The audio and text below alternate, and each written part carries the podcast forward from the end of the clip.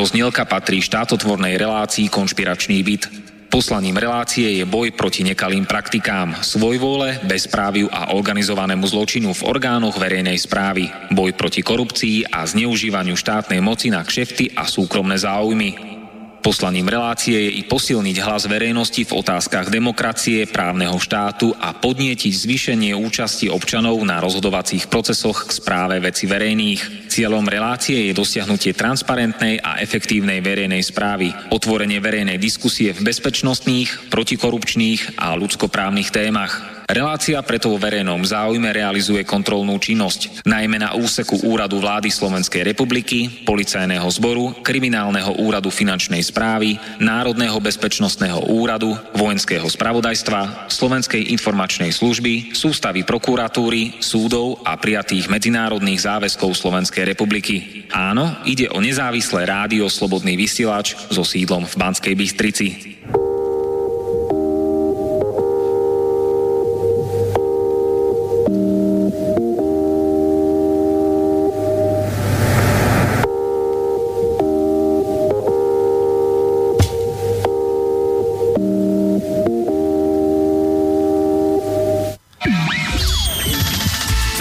Relácia vznikla za podpory dobrovoľných príspevkov. Je tu opäť štvrtok, konkrétne dnes máme 28. septembra 2017, je 16.00 a všetci spolu sme sa tu a teraz stretli v konšpiračnom byte Rádia Slobodný vysielač. Dnes to bude do 18.00 otvorený rozhovor s Marianom Kočnerom. Slobodne a bez cenzúry o všetkom, čo ľudí zaujíma. Moje meno je Martin Bavolár a v Bratislavskom štúdiu je osobne so mnou dnešný host, vyštudovaný novinár, podnikateľ a najmä tajomstvami zahalený Marian Kočner. Pekné popoludne vám prajem, pán Kočner. Pekné popoludne aj vám, aj všetkým, ktorí nás počúvajú. A hneď na úvod sa vás pýtam, či už ste niekedy boli na schôdzke v nejakom konšpiračnom byte? Mm, nespomínam si. Určite nie. Určite nie. Takže ďakujem. Tento je, tento je prvý. Takže poprvýkrát to vás určite zmení. Takže ľudia, ktorí počúvate 45. časť relácie Konšpiračný byt, dajte otázku alebo otázky Marianovi Kočnerovi. Volajte na telefon do štúdia 0950 724 963 alebo pošlite svoje názory, komentáre a poznámky na mail studiozavináč slobodnyvysielač.sk a začneme dnešný rozhovor divokými 90. rokmi. Kauza Technopol, únosy na prezidenta Michala Kováča, Mečiarové amnestie, Kováčové amnestie. Milosti sa netýkajú len Michala Kováča, ale aj ďalších dvoch aktérov kauzy Technopol. A to vás a Martina Siča Milého. V prípade svojho syna prezident 12. decembra 1997 nariadil, aby bolo zastavené a nepokračovalo jeho trestné stíhanie pre návod na trestný čin obzvlášť závažného podvodu spolupáchateľstvom. Ešte predtým, ako omilostil svojho syna Michala, udelil milosti aj Martinovi Sičovi Milému a Marianovi Kočnerovi, a to v júli 1996. Čo nám k tomu poviete? Táto téma bola v minulosti veľmi veľa omielaná médiami, ktoré v tom čase slúžili režimu, ktorý v tom čase vládol, čiže režimu mečiarizmu. A pred nejakým časom bola táto téma znova veľmi pertraktovaná, hlavne v Národnej rade Slovenskej republiky, takisto vo všetkých médiách, keď sa konečne po dlhých rokoch e, pristúpilo k zrušeniu Mečerových amnestí, o čom dlhé, dlhé roky prebiehali debaty v parlamente, niekoľko hlasovaní a tak ďalej. A mm, v tejto, v tejto súvislosti bolo navrhnuté niektorými poslancami Národnej rady, neviem presne kým, aby bola zrušená aj uh, milosť, individuálna milosť, ktorú pán prezident Kovač udelil svojmu synovi. Pokiaľ ja tomu rozumiem, tak to bolo urobené z dôvodu, aby z dôvodu, keďže sa keďže sa tvrdilo, alebo teda jeden z tých hlavných dôvodov zrušenia Mečerových amnestí bola ich nemorálnosť, tak si niekto povedal, že aj udelenie individuálnej milosti vlastnému synovi sa môže považovať za nemorálny čin. Uh, boli samozrejme návrhy poslancov Národnej rady, aby bola táto individuálna milosť zrušená aj mne a bola zrušená aj ďalším, ktorým bola udelená. Nebol to len Martin Sičmili, bolo tých ľudí viac. Ale v tomto prípade e, nie je možné e, rušiť tú individuálnu milosť z dôvodu nemorálnosti, pretože my sme nemali, ani ja som, ani teda pán Sič, ani tí ostatní nemali žiadny príbuzenský vzťah s tedajším prezidentom pánom Michalom Kovačom, to znamená, tá nemorálnosť tam odpadáva. Ja osobne by som nemal vôbec žiadny problém, aby bola tá individuálna milosť zrušená aj nám, ale myslím si, že z právneho hľadiska by to mohol byť jeden z hlavných dôvodov, ktorý by mohol viesť do budúcnosti k zrušeniu celého tohto aktu, ktorý odsúhlasila Národná rada Slovenskej republiky práve z toho dôvodu, že, že tá nemorálnosť v našom prípade ne, je neexistentná. Ale ešte raz, ja by som s tým nemal žiaden problém. Vysvetlím prečo. Je to vec, ktorú doteraz nikto nerozoberal a žiadnych novinárov nezaujímala, pretože nie je senzáciou. Pán prezident Kovač udelil individuálnu milosť mne aj Martinovi Sičovi Milemu e, z jedného jediného dôvodu, respektíve takto, z dvoch dôvodov. Prvý, prvý dôvod bol ten, že vtedajšia štátna moc, ktorú, ktorú predstavovali predstavitelia ministerstva vnútra, teda vyšetrovatelia, boli priamo riadení vtedajšími predstaviteľmi vlády, ktorí, pokiaľ vieme, boli vo veľmi antagonistickom postavení voči vtedajšiemu prezidentovi pánovi Kovačovi a aj vtedajšia prokuratúra pod vedením vtedajšieho generálneho prokurátora uh, si ja dovolím tvrdiť, že bola priamo riadená uh, ľuďmi, ktorí v tom čase vládli. Čo samozrejme tým pádom nemôžeme hovoriť o nezávislých vyšetrovacích orgánoch. No, dúfam, že každý so mnou bude súhlasiť, že to neboli nezávislé vyšetrovacie orgány. A pokiaľ vás teda vyšetrujú orgány, ktorý, ktoré nie sú nezávislé, tak nemôžete počítať s tým, že budete posudzovaní nezávisle nestranne a k tomu, čo sa udialo alebo neudialo, sa do, dopatrame sa pravdy. Čiže jeden z tých dôvodov bol ten, že pán Kovač bol presvedčený o tom, že to vyšetrovanie nie je nie je nestranné a nie je nezávislé, mal k tomu aj nejaké svoje informácie.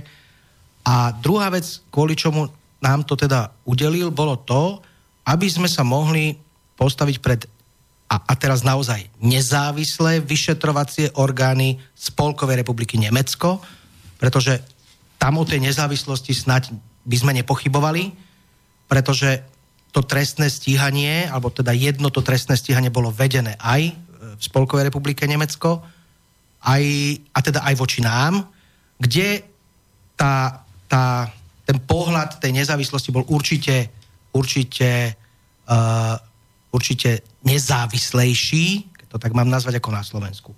To znamená, že po udelení individuálnej milosti my sme sa postavili pred vyšetrovacie orgány Spolkovej republiky Nemecko, kde prebehol súd, kde ja mám dnes, takisto ako aj Martin Sičmili a ako aj Michal Kovač mladší, máme rozsudok, ešte raz hovorím, rozsudok, to doteraz nikto nepovedal.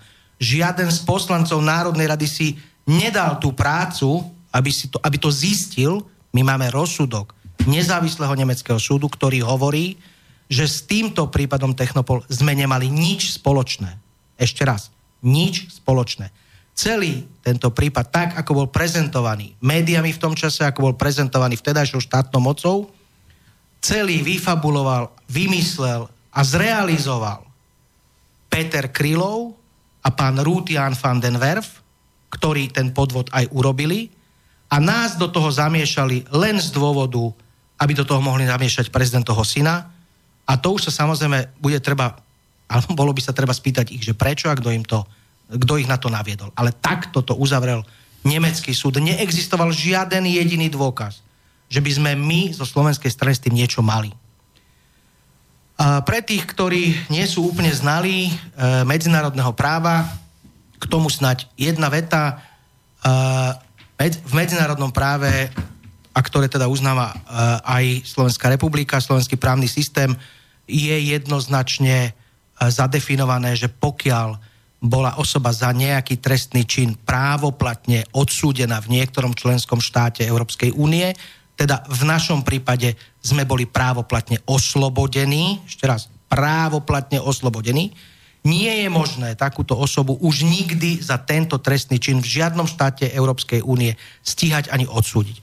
To znamená, uh, zrušenie individuálnej milosti Michalovi Kovačovi mladšiemu je jedna smiešná fraška, ktorá skončí tým, že uh, vyšetrovateľ, ktorý predpokladám teda tú kauzu znovu otvoril, práve z tohto dôvodu bude musieť vyšetrovanie zastaviť. A mne sa to zdá ako, ako úplne zbytočná nadpráca poslancov parlamentu, ktorí v tomto prípade vôbec neviem, prečo nepočúvali Eh, hlas pána doktora Havlata, právnika Michala Kovača mladšieho, ktorý im to niekoľkokrát povedal. Ja som to niekoľkokrát povedal na verejnosti, že akékoľvek rušenie eh, amnestie, alebo teda individuálnych milostí nám je úplne bezpredmetná záležitosť. Že to je k tejto veci všetko. Pravdepodobne to bolo politické gesto, rušenie Mečiarovej amnestii. Na to nadvezuje dnešné vyhlásenie pána Harabina, člena kolegia, predsedu kolegia Najvyššieho súdu Slovenskej republiky, ktorý vyhlásil, že všetci, ktorí hlasovali za zrušenie amnestí Mečiarových, budú trestne stíhaní a keď tu bude právny štát, tak pôjdu do basy. Čo si o tom myslíte? Nie, nie som právnik a teda vôbec nemám samozrejme také, také právne skúsenosti, ako majú, ako majú sudcovia Najvyššieho súdu, čiže ne, neviem sa k tomu vyjadriť. Každopádne uh, je to pravdepodobne to skončí na nejakom súde v Štrasburgu, ktorý v konečnom dôsledku rozhodne, ak rozhodne, asi už tu nebude tento parlament, alebo teda s pravdepodobnosťou hrajčacov s istotou tu tento parlament nebude, pretože tie rozhodnutia v Štrasburgu sú na dlhé roky, ale, ale každopádne si myslím, ak sa ukáže pravdivé to, čo som povedal, že Michalovi Kováčovi bude táto kauza zastavená z toho dôvodu, ktorý som povedal, tak minimálne by sa mali poslanci parlamentu ospravedlniť, ospravedlniť nám všetkým, celému tomuto národu, že uro- akú hlúposť urobili a pritom vedeli o tom, že ju robia. Nechcem sa dotýkať rušenia amnestí, ktoré, ktoré dal uh, vtedajší zastupujúci prezident pán Mečiar. To je otázka právna, hej, k tej sa ja vyjadrovať neviem, ale k tomuto, čo som povedal, si myslím, že je to hamba. Druhým pokračovaním tejto kauzy Technopol bolo zavlečenie Michala Kováča. O, videli ste aj film Únos Kováča. Čo hovoríte na ten film? Ako ho vnímate? Je pravdivý alebo je zmanipulovaný? Prečo a z akého dôvodu?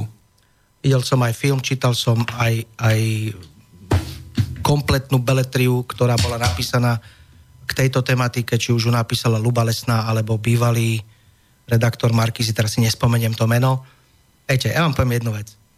Uh, bolo to niekoľkokrát povedané, ale tak veľmi, veľmi potichu, pretože dnes sa to k Marianovi Kočnerovi nehodí. Oskara Feďvereša som našiel ja. Oskara Feďvereša som priviedol k prezidentovi ja. Ja som bol ten človek, ktorý som ho presvedčil o tom, aby, aby išiel vypovedať a takisto som poznal teda jeho, jeho priateľa uh, Remiaša a môžem povedať, že nikdy nikto sa ma nepýtal, nikdy nikoho nezaujímalo, žiadneho novinára, žiadneho publicistu, žiadneho scenaristu, žiadneho režiséra. Nikdy nikoho nezaujímalo, ako to bolo. Ale ten film je veľmi povrchný, Mm, je v mnohých veciach ďaleko od skutočnosti, ktoré sa udiali. A keďže som bol priamým účastníkom, priamým aktérom všetkých tých vecí, ktoré sa tam udiali, hej, napríklad, hej, poviem, uh, pán vyšetrovateľ Vačok, ktorý ten prípad uh, vyšetroval, um, ho začal vlastne predvolal si, alebo teda išiel si vyzdvihnúť Oskara Feďvereša na základe anonymného listu, ktorý dostal e, v noci do svojej schránky e, doma, kde bolo popísaný celý ten prípad, kde bolo popísané, čo teda ten Oskar urobil. Čiže na základe toho anonymného listu ho on išiel vypočuť. A viete, kto písal ten anonymný list? Ten anonymný list som písal ja. Ale písal som ho po dohode. Ešte raz. Po dohode s pánom vyšetrovateľom, s pánom advokátom Havlátom a s pánom vtedajším prezidentom, aby sme navodili situáciu, akým spôsobom sa pán vyšetrovateľ Vačok vôbec môže dostať k Oskarovi Feďverešovi. Čiže celý ten plán toho, je, toho jej, tej výpovede som v zásade pripravil ja, dokonca by som si dovolil povedať, že som bol scenaristom celého toho, ako, ako to vlastne vyjde von. Pomáhali sme samozrejme e, Feďverešovi pri, nazvime to, odídení zo Slovenska. Všeobecne sa vie tá informácia, že dostal odo mňa nejaké peniaze na tú cestu, ale ešte raz, tie, tie rozhovory, ktoré prebiehali na začiatku medzi mnou a Robertom Remiašom, pretože na, ako prvé som sa stretol s Robertom Remiašom. Až Robert Remiaš ma doviedol k Oskarovi Feďverešovi. My sme sa bavili spolu 2, 3 alebo 4 dní, to presne nepamätám. A až potom uh, sa dostal k pánovi prezidentovi v kufri auta, sme ho tam doviezli aj s doktorom Havlatom. A viete, na to, to dneska není zaujímavé, že k tomu dopomohol Kočner, pretože Kočner je dneska mafián, zlodej, pomaly vrah a tak ďalej, tak ďalej. Ja si samozrejme nebudem robiť, ani si nechcem robiť žiadnu zásluhu, ale možno ešte jedna vec, ktorá, ktorá možno uh, nikdy v živote som to nikde nepovedal, Poviem to teraz prvýkrát to odznie a možno to bude takou, takým balzamom mm, na, na srdce pre, pre jednu matku, ktorá, ktorá stratila syna, ktorej syna zabili. A, a bude sa možno každý veľmi, veľmi diviť, že viete, viete, kto mi doniesol, teda doniesol, teda kto, kto prišiel za mnou uh, s Robertom Remiašom, kto, kto ma na ňo nakontaktoval? Kto? Roman Deák. Roman Deák, ktorého, ktorého zastrelili uh, ľudia, ktorí dneska za to sedia vo vezení, ale Roman Deák bol ten človek, ktorý ho doviedol a povedal uh, ty sa poznáš s mladým Kováčom a ja poznám človeka, ktorý sa podiel na tom jeho únose a, a, a chceli by sa s tebou stretnúť. Takže Roman Deák to bol. Tak to je pre veľa ľudí zaujímavá informácia. Viete, pre veľa ľudí by boli zaujímavé informácie, ktoré z toho, ktoré z toho obdobia uh, ja mám všetky v hlave, len to by sme tu boli do rána. Ale ešte raz, ja sa naozaj veľmi divím, že scenárista alebo režisér toho filmu si nedali pol hodinu alebo hodinu času, nestretli sa so mnou a neopýtali sa na niektoré veci, ktoré tam mohli mať, mohli mať naozaj autentické. To je presne o tom, ako keď bola e, v Markize veľká panelová debata za prítomnosti e, Oskara Feďvereša, vyšetrovateľa, Pačoka, e, pani Luby Lesnej, ja neviem, kto tam ešte všetko bol, tak som sa osobne hlásil. Ešte raz, osobne som sa hlásil do Markize a povedal som, že by som sa rád tej diskusie zúčastnil. To bolo po zrušení večerovej amnestii a povedal som, že by som naživo v priamom prenose priniesol fakty, ktoré ešte doteraz verejnosť nepočula a možno šokujúce informácie. Ale viete, zaujímavé, nikto to nechce počúvať. Takže možno raz napíšem o tom knihu ja a tá kniha bude potom ale naozaj pravdivá. A skúsime sa nahlas zamyslieť, prečo to niekto nechce počúvať, túto pravdu? Tam, prečo tam nie je vôľa? A kto na Slovensku chce počúvať pravdu? Okrem tých, čo počúvajú slobodný vysielač. Dnes je... Viete, ďal... E, no? K tomu vám poviem tak, že, že uh, niekedy mám pocit, že pravda zomrela, pretože to, čo sa okolo nás deje, je, je strašne veľa klamstva, strašne veľa výmyslov, takže pravda, viete prečo? Pravda nie je zaujímavá. Pravda keď je, keď je napísaná pravda na, na titulkách novín, tak, tak to nikoho nezaujíma. Každého zaujíma senzácia. Pravda nikdy nie je senzáciou. Pravda niekedy bolí. To určite, ale pravda aj oslobodzuje. No áno, ale až na druhom svete. Dnes, jak sme čakali v štúdiu, sme sa stretli, e, medzi tým prebehla informácia cez e, mediálny priestor, že Jan Kuciak zverejnil, Jan Kuciak z Aktualit, zverejnil informáciu, že ste dnes boli e, na útvare policajného zboru, následne vám telefonovali z Markízy a z ďalších médií, aby ste sa k tomu vyjadrili. Môžeme aj tu v Slobodnom vysielači k tomu niečo povedať? Áno, viete. Uh, minulý týždeň, myslím, že to bolo vo štvrtok, dve opičky z SAS, uh, lebo ja ich nazývam už opičky, opička Galko a opička Rajtar, mali famozné predstavenie v zoologickej záhrade, kde 20 minút rozprávali o tom, že existujú dvaja Marianovia Kočnerovia. Jeden býva na Chrastovej 29, druhý býva na Chrastovej 22. Kto tú tlačovku nevidel, naozaj by som mu ju odporúčal si ju pozrieť zo záznamu TA3. Bolo to, myslím, že minulý týždeň vo štvrtok. Uh, fakt sa zabavíte, všetci veľmi sa zabavíte, lebo uh, je to o tom, že Marian Kočner súčasne býval na dvoch adresách, uh, aj na Chrastovej 22, aj na Chrastovej 29, čo vyplýva z obchodného registra, kde som ja to aj vysvetlil, že istý čas som vlastnil nehnuteľnosť na Chrastovej 29 a mal som tam aj trvalý pobyt a preto niektoré firmy ktoré sú v obchodnom registri, mali tam adresu. Páni si nedali samozrejme ani tú robotu, aby si to zistili. A, a len tak pre, pre zaujímavosť som si tak, ako jemne som si ťukol do obchodného registra a zistil som, že kandidát na župana uh, za SAS, pán Droba, odporúčam každému, aby si to ťukol do toho obchodného registra, firma Droba and Partners, založená teraz by som táral v ktorom roku, myslím si, že 2009, v deň, keď bola založená, pán Droba ako 100% vlastník má adresu na Sislej ulici 5 a ako konateľ v ten istý deň má adresu, nespomeniem si tú ulicu, ale na inej ulici. Hej? Čo je nonsens, však nemôžete bývať v jeden a ten istý deň, nemôžete mať dve trvalé adresy alebo dve trvalé bydliska, ale aj náš pán prezident má dve firmy, ktoré, v ktorých uh, jedna, jedna uh, takisto si nepamätám, ktoré to boli, ale každý, kto si ho ťukne do obchodného registra, do histórie, tak zistí, že v jeden deň alebo v jeden rok a jeden mesiac býval na dvoch rozličných adresách, lebo takto je uverejnené v obchodnom registri.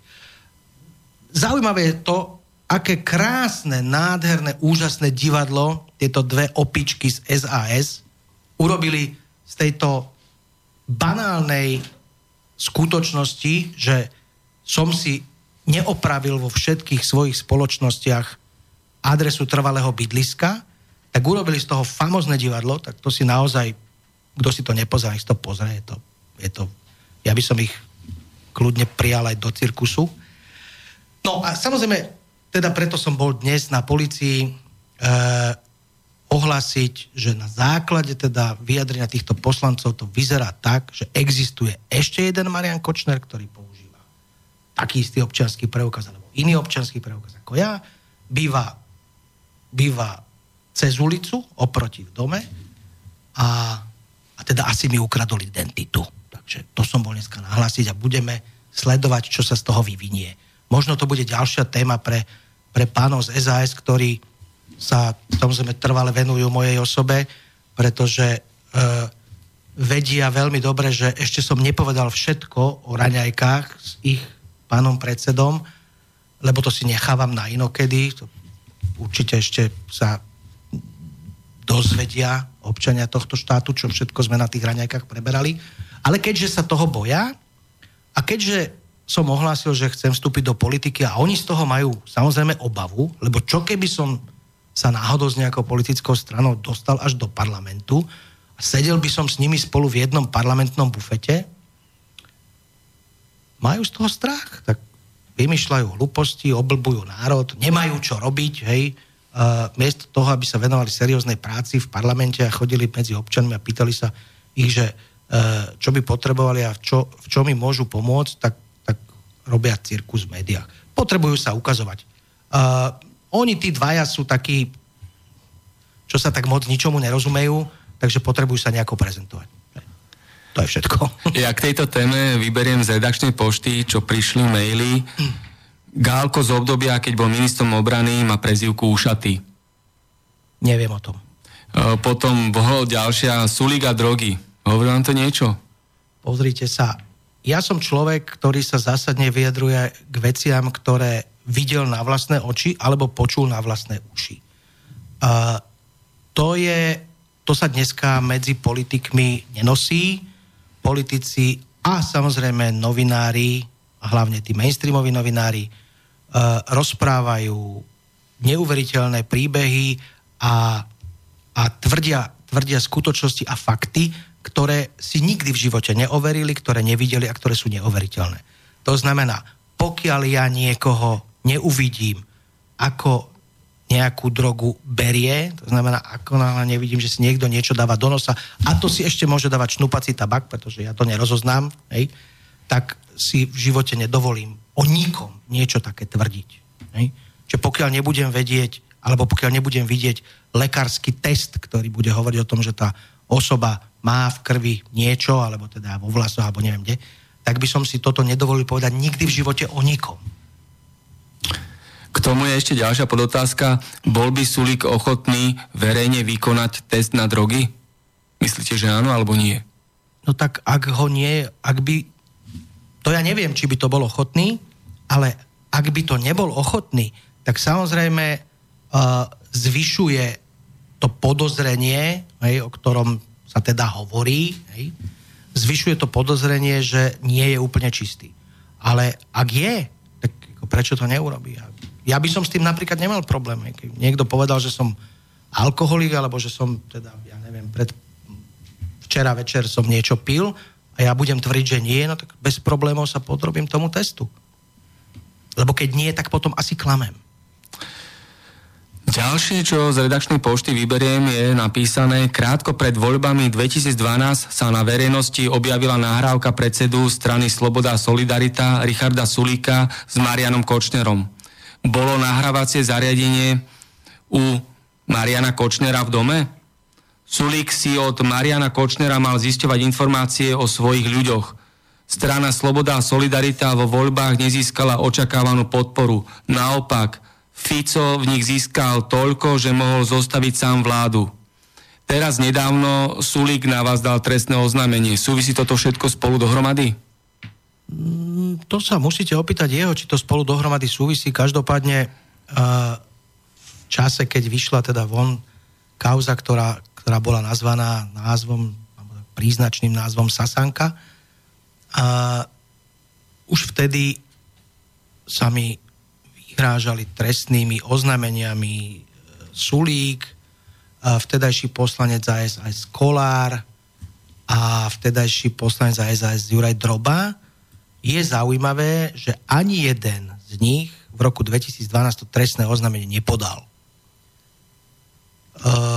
potom, ako som na jednej z posledných tlačovek, alebo poslednej, nepamätám si to, e, uviedol, akým spôsobom sa Richard Sulik u mňa na raňajkách vyjadril o bývalej pani premiérke pani Ivete Radičovej, bolo zo strany SAS oznámené do médií, že teda E, Sulik na mňa to trestné oznámenie podá. E, musím povedať, hrozne sa teším, konečne som sa ho dočkal, čakám na ňo teda od roku 2012, čiže čakám na ňo 5 rokov. Konečne som sa ho dočkal, bol som e, vypovedať na, pred orgánom činným v, tre, činným v trestnom konaní v tejto veci. Uviedol som všetky skutočnosti, ktoré k tomu uviezť viem a ja som dnes absolútne presvedčený o tom, že Richard Sulík bude usvedčený z klamstva, pretože Richard Sulík tie vety, ktoré som zopakoval na tlačovke, naozaj povedal. A ja verím, že po vypočutí všetkých zúčastnených bude toto trestné oznámenie zamietnuté, pretože nebude dôvodné, pretože Richard Sulík tú vetu povedal. okrem toho povedal ešte veľa, veľa, veľa iných vied. To si ale necháme na inokedy. Určite. Môžeme sa teraz dozvedieť, aký dôkaz vyvracia toto, čo ste spomenuli? Nemôžeme, pretože je to predmetom vyšetrovania. Ale ako náhle to vyšetrovanie bude ukončené, tak ja nemám problém ten dôkaz zverejniť. Medzi tým prišla do štúdiovej pošty otázka, milé rádio a vážený host, pán Kočner, e, pýtam sa na smrť Ernesta Válka. Prajem krásny deň, Mirka. Čo k tomu? Či viete niečo k tomu povedať? Ernestovi Válkovi? Neviem. K Ernestovi Válkovi neviem povedať nič. Ernesta Válka som osobne poznal. Netýkali sme si, mali sme spolu dve, mám pocit, že dve právne kauzy, kedy si v minulosti. Je mi toho človeka samozrejme úprimne ľúto a je bohužiaľ smutné, že sa dnes orgány činné v trestnom konaní nevedia dopatrať k tomu, čo sa mu stalo a prečo sa mu stalo, ale to je otázka, ktorá, ktorej sa vôbec neviem viedriť. Ja len ľuďom môžem pripomenúť, ktorí počúvajú Slobodný vysielač, že zamestnancom u Ernesta Valku bol aj Daniel Lipšic určitý čas. Tak každý ako koncipient niekde musí začínať. Ďalšia otázka. Dobrý deň, som súdny znalec. Videl som znalecký posudok autonehody Remiaša. Opýtajte sa pána Kočnera, aká je jeho verzia tejto udalosti. Uh, viete, ono sa to, to, čo teraz poviem, sa nebude páčiť mnohým ľuďom. Nebude sa to páčiť pani Remiašovej, ktoré mi je úprimne ľúto, pretože Robert bol, dá sa povedať, môj priateľ a strávili sme spolu veľa času. Nebude sa to páčiť mnohým mainstreamovým novinárom, ktorí sa tejto udalosti robili bombastické titulky, ale môj názor, moje presvedčenie je to, že v Robertovom prípade to bola určitým spôsobom nešťastná náhoda a nebola to vražda. Bola to smrť s dôsledkom nešťastnej náhody, pretože nech už teda bol vtedajší námestník riaditeľa Slovenskej informačnej služby, pán Sviechota, akýkoľvek zlý človek, a ja si teda dodnes deň myslím, že to bol veľmi zlý človek, ale nemyslím si, že to bol hlupák a, a nemyslím si, že by Remiašova smrť im čokoľvek priniesla. To, to, je vec, ktorá skôr im poškodila. Ja z takého toho môjho poznania z toho času a, mám také informácie, že chceli Remiaša dalo by sa tak povedať, že uniesť, áno, to znamená, chceli nejakým spôsobom zastaviť jeho auto, chceli ho vytiahnuť z auta.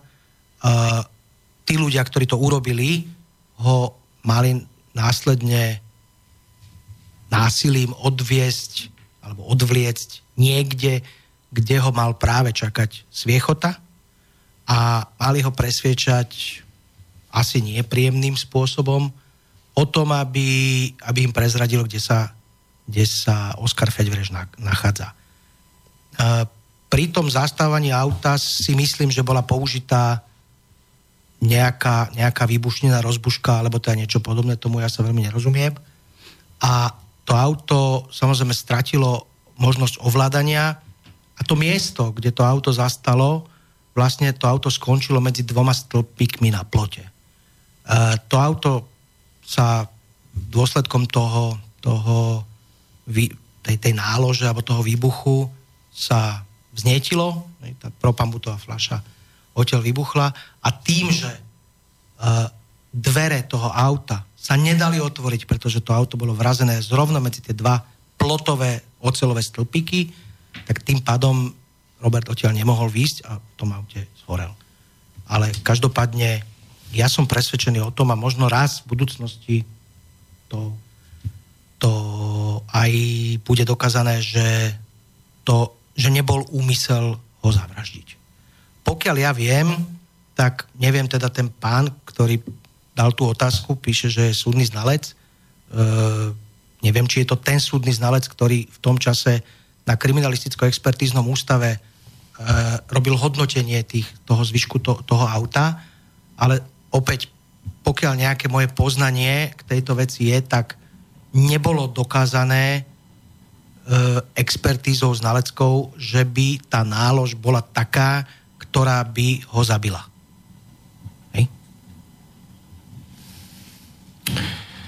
Ďalšie, čo zoberiem z našej redakčnej pošty je bývalý minister vnútra Daniel Lipšic a jeho vtedajšieho hovorca, dnes poslanca Gábora Grendela za Olano, ktorému šéfuje Igor Matovič. Polícia vyšetruje pre vyzradenie bankového tajomstva a zneužitia právomoci. Áno. To je trestné oznámenie, ktoré som pred 7 alebo 8 rokmi podal ja. Dodnes deň nie je doriešené. A ako predpokladáte, že sa vyšetrovací proces vyvinie? No tak pozrite sa, vyšetrovací proces, neviem ako sa vyvinie, ale tie dôkazy, ktoré tam sú v tom vyšetrovacom spise, keďže ako oznamovateľ trestného činu som mal nárok nahliadnúť do vyšetrovacieho spisu, podľa môjho názoru tie dôkazy sú nevyvratiteľné a jednoznačné, že títo dvaja páni porušili zákon. No a veď to nie je prvýkrát, čo v tomto štáte politik porušil, porušil zákon, Uh, pozrite sa, rozdiel medzi pánom Lipšicom a mnou je dneska v jednej veci. Pán Lipšic veľmi rád, uh, keď spomína moje meno, uh, hovorí, hovorí výraz kriminálne závadová osoba. A Lipšic nevie, čo znamená výraz kriminálne závadová osoba, jednak je to výraz, ktorý sa používa za komunizmu, to znamená, že pán Lipšic, neviem teda, či už za komunizmu sa, sa venoval pripravená ministerské kreslo, ale, alebo teda odkiaľ tento výraz má. Dneska sa ten výraz nepoužíva. A viete, kriminálne zavadová osoba, mm, nikto presne nevie, čo to, za, čo to znamená, ale rozdiel medzi pánom Lipšicom je dneska ten, že pán Lipšic je odsúdený a ja teda, ako som sa dozvedel po dnešnej tlačovke, pána policajného prezidenta som zatiaľ len obvinený. Ale od obvinenia máme ešte obžalobu a až potom máme súd, ale pán Lipšic už je odsúdený.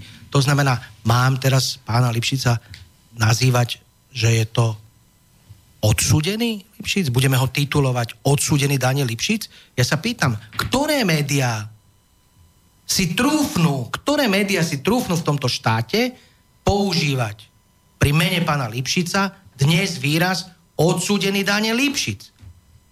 Pretože to je fakt. To už není, už dneska neplatí prezumpcia viny alebo neviny, hej? Lebo o mne, keď médiá rozprávajú, tak rozprávajú som taký, taký, hen taký, onaký, makový, ale zatiaľ nikdy v živote som nebol odsúdený. To znamená, že používať výraz v súvislosti s mojim menom že je to podnikateľ z mafiánskych zoznamov. Viete, keď sa pozrieme do histórie, tak by sme zistili jednu vec, že bývalý policajný prezident Jaroslav Spišiak istého času vo svojej vlastnej výpovedi na inšpekcii ministra vnútra prehlásil, že polícia, a tu jeho výpoveď, kopiu tej jeho výpovede mám, že polícia nikdy neurobila a nevytvorila žiadne mafiánske zoznamy. Hej? Čiže je to nepotvrdená a neexistentná zmes osôb, ktoré niekto dal dokopy. Nevieme kto, ale policia ich nevytvorila. Čiže ak ich nevytvorila policia, tak nie sú hodnoverné. Je to podvrh. Je to podvrh. A otázka je, či si ten podvrh neurobili sami novinári. Hej? aby mali o čom písať, lebo ja už dneska si myslím, že aj to je možné. Poviem vám, prečo si to myslím, to je úplne len na, na dokreslenie, ako dnes niektorí novinári pracujú. istom v celku dosť mienkotvornom týždenníku bol uverejnený jeden, jeden článok, ktorý veľmi dehonestujúcim spôsobom uh, tvrdil, že nejaký člen vlády, a teraz ho nebudem spomínať, kto to bol, uh, alebo parlamentu, už to presne nepamätám, uh, zobral úplatok od človeka XY za niečo. A tento článok bol natvrdo uverejnený, vedenie, vedenie redakcie po uverejnení a po, po reakcii toho politika, ktorý bol obvinený, sa začalo zaujímať o to, že aké dôkazy má mladý redaktor k tomuto článku. Mladý redaktor tvrdil, že on má, tvrdil to svojej vedúcej redaktorke predtým, ako, ako ten článok uverejnili, že on má miesto prísažné vyhlásenie podpísané u notára, kde osoba, ktorá dávala úplatok, toto prehlásila. Ano? A preto ten článok aj vyšiel. Lebo však keď máme také niečo, že to u notára človek prehlásil, že dal som tomu a tomu politikovi úplatok, tak je to dosť hodnoverná informácia. No? Uh, veľmi rýchlo sa ale zistila jedna vec, že to, čo mladý novinár tvrdil, že má miesto prísažné vyhlásenie, nakoniec nebolo podpísané u notára. Uh, nakoniec to bolo také ani nie miesto prísažné vyhlásenie, ale len mailová komunikácia, kde osoba, ktorá tvrdila, že dala úplatok, poslala mail tomu redaktorovi, kde teda opísala, čo sa stalo. Čiže už to nebol teda žiadny dôkaz. No a keď si majiteľia daného periodika, ktorí si teda povedali, že chcú sa dopatrať pravdy, si to celé zistili a overili, tak sa zistila jedna vec. teraz ma dobre počúvajte všetci. Zistila sa jedna vec. Mladý pán novinár si vytvoril novú mailovú schránku a sám sebe si napísal tento príbeh. Sám sebe. To znamená, obvinil politika z niečoho, čo si sám vymyslel. Kde sme, prosím vás pekne? Kde sme? A viete, čo sa mu stalo? No, stalo sa mu to, že samozrejme ho z tej redakcie vyhodili a viete, ako sa zachovali ostatní jeho kolegovia? Neuveríte. Ako?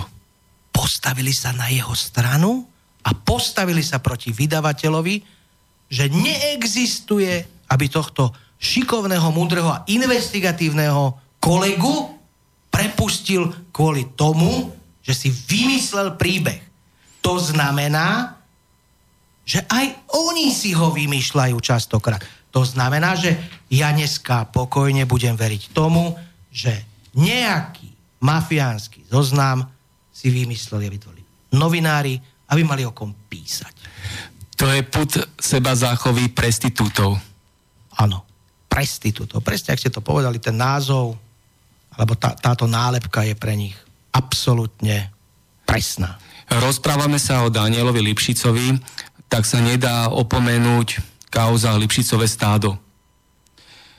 Kedy novinári, ktorí mali disponovať informáciami a pokynmi od ministra vnútra Lipšica, boli v tejto kauze zverejnení. Prečo táto kauza Lipšicové stádo týmito systémovými, mainstreamovými médiami sa nejakým spôsobom zamočuje, dáva dostratená. No pretože to bolo o nich samých. Hej. Predsa nebudú si oni sami o sebe písať, akí sú, ako sa nechajú ovplyvňovať politikmi, ako sa nechajú kupovať, ako sa nechajú inštruovať. Veď úlohou novinára je byť slobodný a nezávislý. Novinár nemôže pre nikoho písať. Hej. Minule sa udialo, udialo niekde v parlamente dostal som takú informáciu od, od jedného novinára, že došlo k škriepke medzi nejakým redaktorom XY a redaktorkou XY, ja presne viem samozrejme, ako sa jednalo, kde, kde tú redaktorku e, kolega, novinár z iného média obvinil a povedal jej, že ty si Kočnerová. Viete, ja sa pýtam, tak ak sa novinári u nás rozdeľujú, že ona je ten moja, ja o tom vôbec neviem, hej, tak potom ten, ktorý to povedal, ten je koho? Ten je Lipšicou? Alebo koho je? Viete? A, a, a je to nakoniec aj v tých médiách vidieť, že proste tí novinári niektorí zaslepene, zaslepene bez štípky, hamby, úcty, bez, bez toho, aby vôbec vedeli o tých veciach, o ktorých píšu, proste idú ako slepí, tak, ako im to niekto nakáže. Teraz je otázka, či sú to politici, či sú to uh, majiteľia médií, ja si skôr myslím, že, že sú to politici a tí novinári sa tak hrozne radi tým politikom aj tak akože líškajú, zaliečajú a tak ďalej, tak ďalej. Ale viete, na to poviem len ja jednu vec, že to, čo je na tom najsmutnejšie, že pán Tiko ako človek, ktorý v tom čase zastával funkciu šéf-redaktora uh, televíznych novín, ne? alebo vedúceho spravodajstva televíznych novín, neviem presne, ako sa tá funkcia volá. A teda presne vieme z toho Lipšicovho stáda, ako sa ten pán Tiko správal, ako mu slúžil, tak ja som absolútne prekvapený a bol som prekvapený, že vtedajší riaditeľ televízie ho nevyhodil na sekundu. Nevyhodil na sekundu. To keby sa stalo kdekoľvek inde, keby sa to stalo v Amerike, tak tu budeme všetci vrieskať, že čo, čo sa to stalo tak ďalej. Ten človek by tam neobsedel minútu.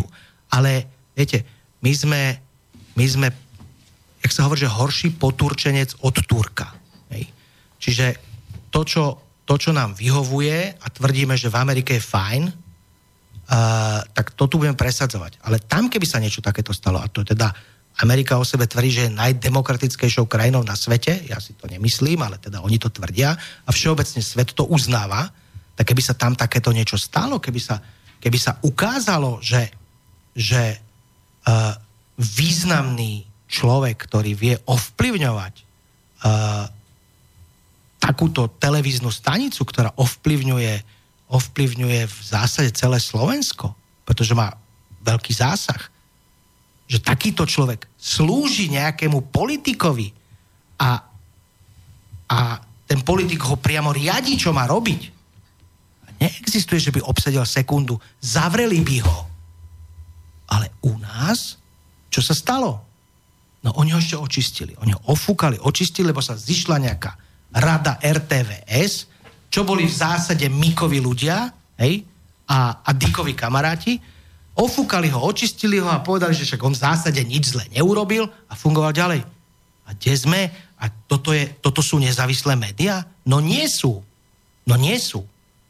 A ešte keby sa to stalo v súkromnom médiu, tak samozrejme nie je to prepáčiteľné, ale je to možno o niečo pochopiteľné.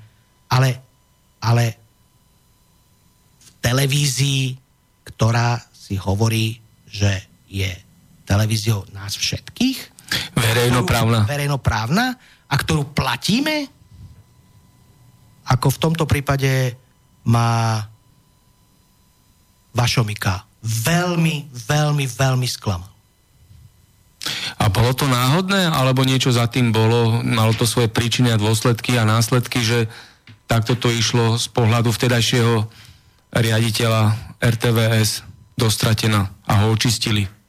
Neviem, neviem, neviem na to odpovedať. Ja som sa na to Váša pýtal a vyhol sa odpovedi. Neviem, čo za tým bolo. Opäť, Viete, no? Tomu sa hovorí, že uh, vedci predsa nebudú špiniť do vlastného hniezda. Napríklad. Lebo keby toho Dika vyhodil, tak v zásade to prizná. Hej?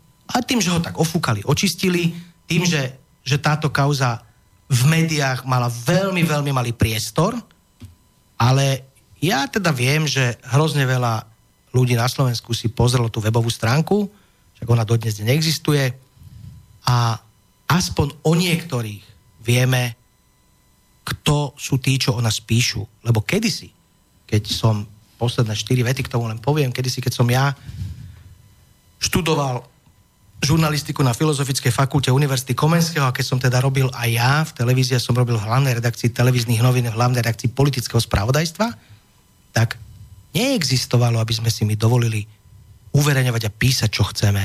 My sme každú jednu negatívnu informáciu museli mať overenú minimálne z troch zdrojov. My sme si nemohli dovoliť napísať o niekom klamstvo.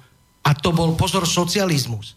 Dnes si veľká väčšina novinárov, ktorí ovplyvňujú verejnú mienku, mília slobodu tlače a slova s tým, že si beztrestne dovolia písať, čo chcú. A nikto ich za to nepotrestá.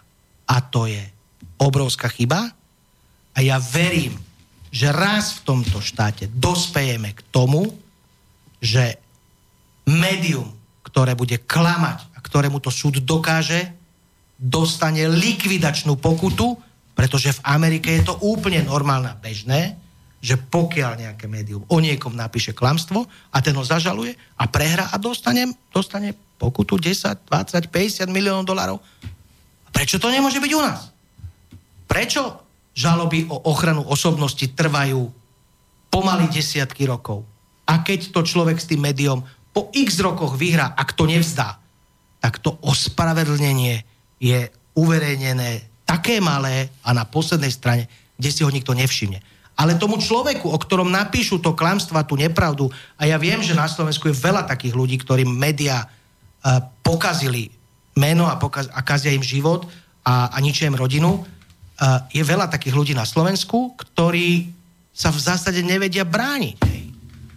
A na záver k tomu poviem jednu jedinú vec. Kto nevidel film o Michaelovi Jacksonovi, mal by si ho pozrieť. Ten jeho životný príbeh. Každému to odporúčam. To je človek, ktorému zničili život. Media, ktorému zničil život zaujatý prokurátor, alebo teda štátny žalobca, hej, aj keď ho teda nakoniec neodsúdili, hej, ale zničilo mu život klamstvo, ktoré bolo uverejňované na titulkoch amerických médií ako pravda. Nikdy sa to nedokázalo. A zničilo mu to život. Pozrite si to. Je to veľmi smutný príbeh, ale to sa dnes vo svete deje bežne. Bežne nám tieto novinárske hieny a títo prestitúti nám ničia život a vnášajú do spoločnosti blbú a ponurú náladu.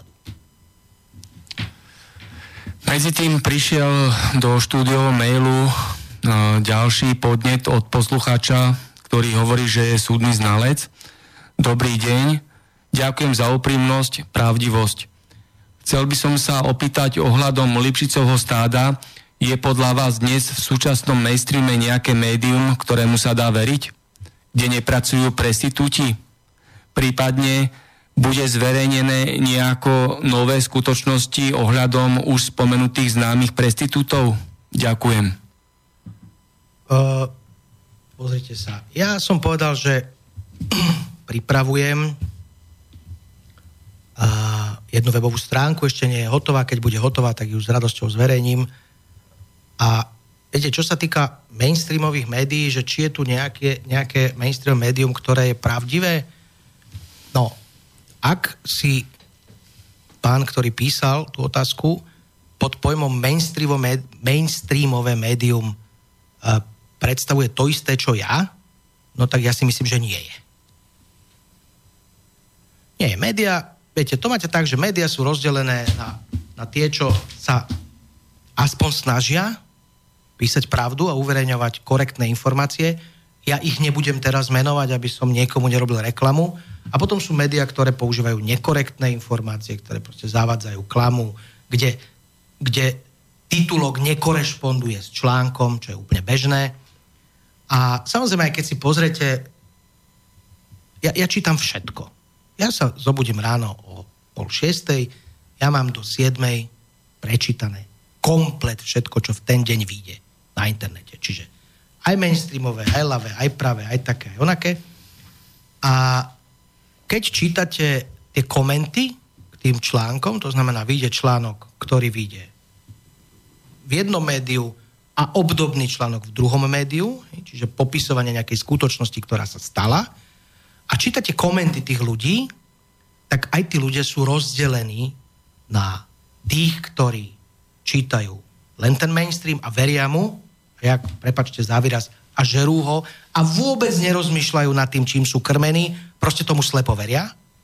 A potom potom je druhá skupina ľudí, ktorí, ktorí čítajú také tie, nazvime to, nezávislé médiá, hej, kde, kde tí ľudia aj rozmýšľajú nad tým, čo sa tam píše, aj, aj tie komenty nie sú také nenávistné, závistlivé, taký, mne sa taký normálnejší to čítajú. Viete, ja som sa minule dozvedel, ja to občas čítam samozrejme zo zábavy, lebo sa o sebe dozvedám veci, ktoré som o sebe nevedel. Hej. Napríklad som sa minule dozvedel, že ja sa do tých debat zásadne nepripájam, ja sa nad tým, na tom zabávam, ale minule som sa dozvedel, napísal nejaký človek, že Marian Kočner vlastnil teraz neviem, myslím, že to bolo v Novom meste nad Váhom, obrovské pozemky, cez ktoré bola postavená diálnica a zarobil na tom šialené milióny. Hej? A v zápäti na to, na ten koment niekto napísal tomu človeku, že, že a, odkiaľ máš tú informáciu? Nie? A je to tak. A ten človek mu napísal, tak daj nejaký list vlastníctva, aby sme si to overili, že či je to pravda. Že či tá Kočner alebo nejaká firma tam vlastne nejaké pozemky. Uh, ten diskutujúci sa už odmlčal, viete.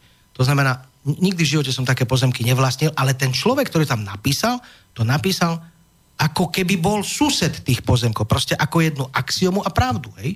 Ja som sa x krát dočítal, ako som ja profitoval na štátnych zákazkách. Dokonca som sa minule dočítal, že som privatizoval zamečiara. To je tak do neba volajúca hlúposť, že ja som privatizoval zamečiara, ale ten človek to tam písal, ako keby mi podpisoval privatizačnú zmluvu. S plným vedomím. To znamená, že uh, tí ľudia sú takisto rozdelení na dve skupiny. Tí, čo žerú seno, pardon za výraz, a tí, čo rozmýšľajú. E, ja čítam obi dvoje, takže niekedy ráno asi žerem seno a potom začnem rozmýšľať, alebo opačne. Ešte prečítam jeden mail, potom si dáme hudobnú prestávku, lebo máme prvú polovicu vysielania pomaly za sebou. Poslucháč Anton píše otázku, čo hovoríte na založenie strany Cieľ Petra Tota, bývalý šéf kontrarozviedky Slovenskej informačnej služby. Pridáte sa k nemu? Uh, Peter Todt je samozrejme takisto kontroverzná postava ako ja. Uh, ja sa vždycky napálim, keď niekto označuje Petra Tota ako nejakého siskára. Peter Todt bol svojho času riaditeľom kontrarozviedky Slovenskej informačnej služby, to znamená, že druhý najvyšší človek v SIS. A na to, aby ste sa stali, aby ste sa dostali na toto miesto, uh, musíte mať aj trošku v hlave, musíte byť inteligentný, vzdelaný a tak ďalej, tak ďalej. Ja Petra poznám veľmi dlho, my sme sa s Petrom zoznamili práve pri, pri kauze únosu, a to už je teda veľmi dávno. Peter je jeden absolútne uh, vzdelaný človek, ktorý, ktorý pozná históriu a majú v maličku, kde ja si netrúfam sa s ním častokrát de- debatovať o veciach z histórie, pretože on to má naozaj v hlave. Ja mnohým veciam uh, nie, že nerozumiem, ale mnohé, mnohé tej histórie neovládam tak ako on. Je to človek, ktorý absolútne dneska sa vyzná v geopolitike, svetovej geopolitike. Peter chodí, myslím si, že raz alebo dvakrát ročne do Ameriky na, na prednášku jedného špičkového amerického politológa a ja teraz si nespomeniem to meno, ale je to človek, ktorý vydal niekoľko kníh a človek, ktorý robí prognózy na 20 rokov dopredu, ako bude svet vyzerať.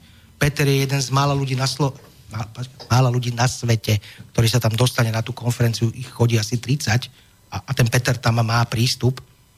Takže uh, ja samozrejme čítam pravidelne jeho portál ak niekto nevie, čo to je, tak nech si to pozrie, volá sa to, že www.ďateľ.sk ďateľ je, každý z nás vie, čo je ďateľ, áno, ďateľ je vták, ktorý lieči stromy.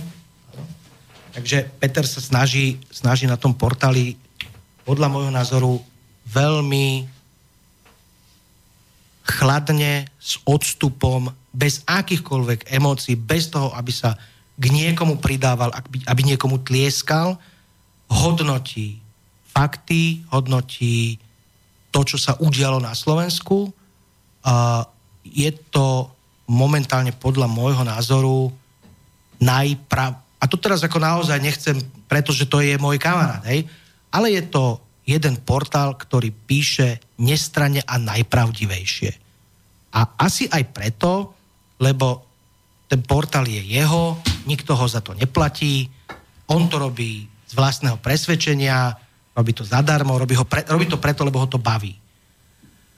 A myslím si, že práve to sú, to sú ľudia, ktorí by mali prísť do politiky, to znamená ľudí, ktorých tá politika bude baviť a nebudú ju robiť so žiadnymi zištnými zámermi a zištnými cieľmi.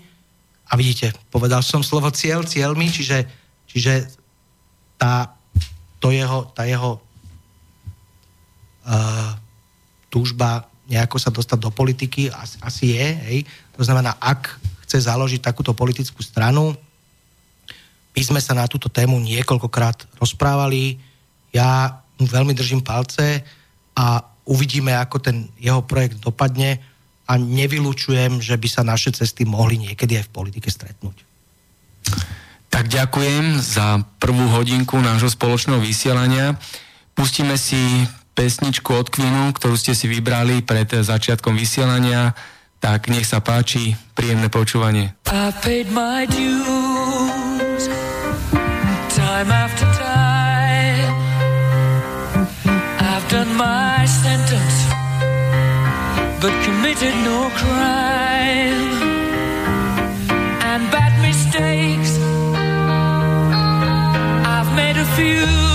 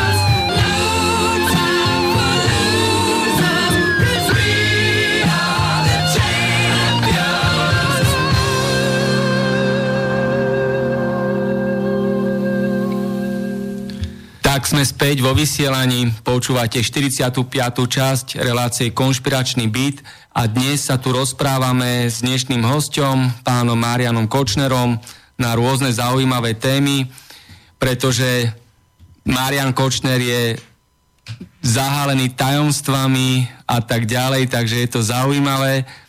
A ja sa teraz pýtam na tému kultúra, politická kultúra, morálka v politike. Dnešné Slovensko nemá budúcnosť, lebo nevie chrániť svojich obyvateľov pred zdieraním, zotročovaním, okrádaním a vykoristovaním. Slovensko nevie zabezpečiť, aby politici preukazovali pôvod svojho majetku a zverejnili stav svojich účtov v banke. Vedenie štátu nevie chrániť majetok Slovenska pred rabovaním a nevie dať do basy zlodejov a mafiánov. Sú to všetci rovnakí zlodeji, tá banda mafiánov vo vláde a v tzv. opozícii v parlamente. Situácia na Slovensku sa neustále zhoršuje. Ide to dole vodou. Každý občan, ktorý na tieto problémy upozorní, je prenasledovaný, vykonštruovane kriminalizovaný za extrémizmus. Aká je, pán Kočner, politická kultúra a morálka v politike na Slovensku? To, čo ste teraz povedali, viete, s, nie, s niečím súhlasiť môžem, s niečím nie a budem vám oponovať. Uh, nedáva ľudí do basy vláda. Na to máme vyšetrovacie orgány, máme tu prokuratúru, máme súdy. Uh, to znamená, nemôžeme hovoriť o tom, že vláda sa nepostarala o to, aby ľudia, ktorí páchajú kriminálne činy, ktorí okrádajú túto republiku a je ich dosť. Vláda sa nepostarala o to, aby tí ľudia nesedeli vo väzbe. To nie je úlohou vlády, to je úlohou orgánov činných v trestnom konaní a za jednotlivé rezorty sú zodpovední jednotliví členovia vlády, ktorí sú politickí nominanti. Ja napríklad si myslím, že by politickí nominanti a členovia politických strán nemali vôbec byť ministrami. To je môj názor. Hej? Lebo to, že ste nominantom politickej strany a dostali ste sa do parlamentu na nejakom poprednom mieste, na kandidátke politickej strany, vám predsa ešte nedáva mandát na to, aby ste boli dobrý minister čohokoľvek. Čiže ja by som bol rád, aby som sa raz dožil toho, že ministrami budú odborníci, ktorých si politické strany samozrejme na daný post vyberú a ktorých budú môcť tie politické strany samozrejme navrhnúť, navrhnúť predstav vlády odvolanie. Takže ja hovorím, že to, že ste členom nejakej politickej strany, vám ešte nedáva patent na rozum. Čo mne ale politike vadí úplne najviac na Slovensku je správanie sa politikov. Za čas socializmu, dávneho komunizmu, keď som ja ešte chodil teda do základnej školy a potom do gymnázia a potom chvíľu na vysokú školu, potom už prišla revolúcia, tak sme si vážili starších, vážili sme si učiteľov, vážili sme si nejaké osobnosti, umelcov a tak ďalej. A komunistickí funkcionári a pohlavári, ktorých sme veľmi nepoznali, poznali sme ich sem tam z nejakej televízie, sa na verejnosti, keď vystupovali, správali slušne a distingvovane. To sa o dnešných politikoch povedať nedá. A ja sa pýtam, kto je vzorom pre občana? Vzorom pre nás by mali byť tí, ktorí sú najlepší z nás. A kto sú najlepší z nás? No tí, čo by nás mali viesť. Ja si myslím, že po druhej svetovej vojne, keď ešte teda svet a európske štáty viedli osobnosti, tak tým, že nám všetci poumierali, čo hrdinovia z druhej svetovej vojny politici, ktorí, ktorí v tom čase viedli, viedli európske štáty, tak sa nám kdesi stratili tie, tie, tí vodcovia vodcovia s malým V, prosím, nie s veľkým. A ja dnes, keď sa pozerám na rokovania parlamentu, keď sledujem, tlačovky, ktoré robí. A to je jedno, či opozícia alebo koalícia, ako mne je to fúk. Tak som zhrozený tým, kto nám tu vládne. Sú častokrát ľudia, ktorí sa nevedia obliecť. Sú to častokrát ľudia, ktorí sa nevedia vyjadrovať. Sú to ľudia, ktorí klamú, ktorí nadávajú, ktorí sa škriepia, ktorých pracovnou metódou je osočovanie, ohováranie a potom sa nedivme, že my všetci ostatní, ktorí to, ktorí to pozeráme, oni nás tým krmia. Hej?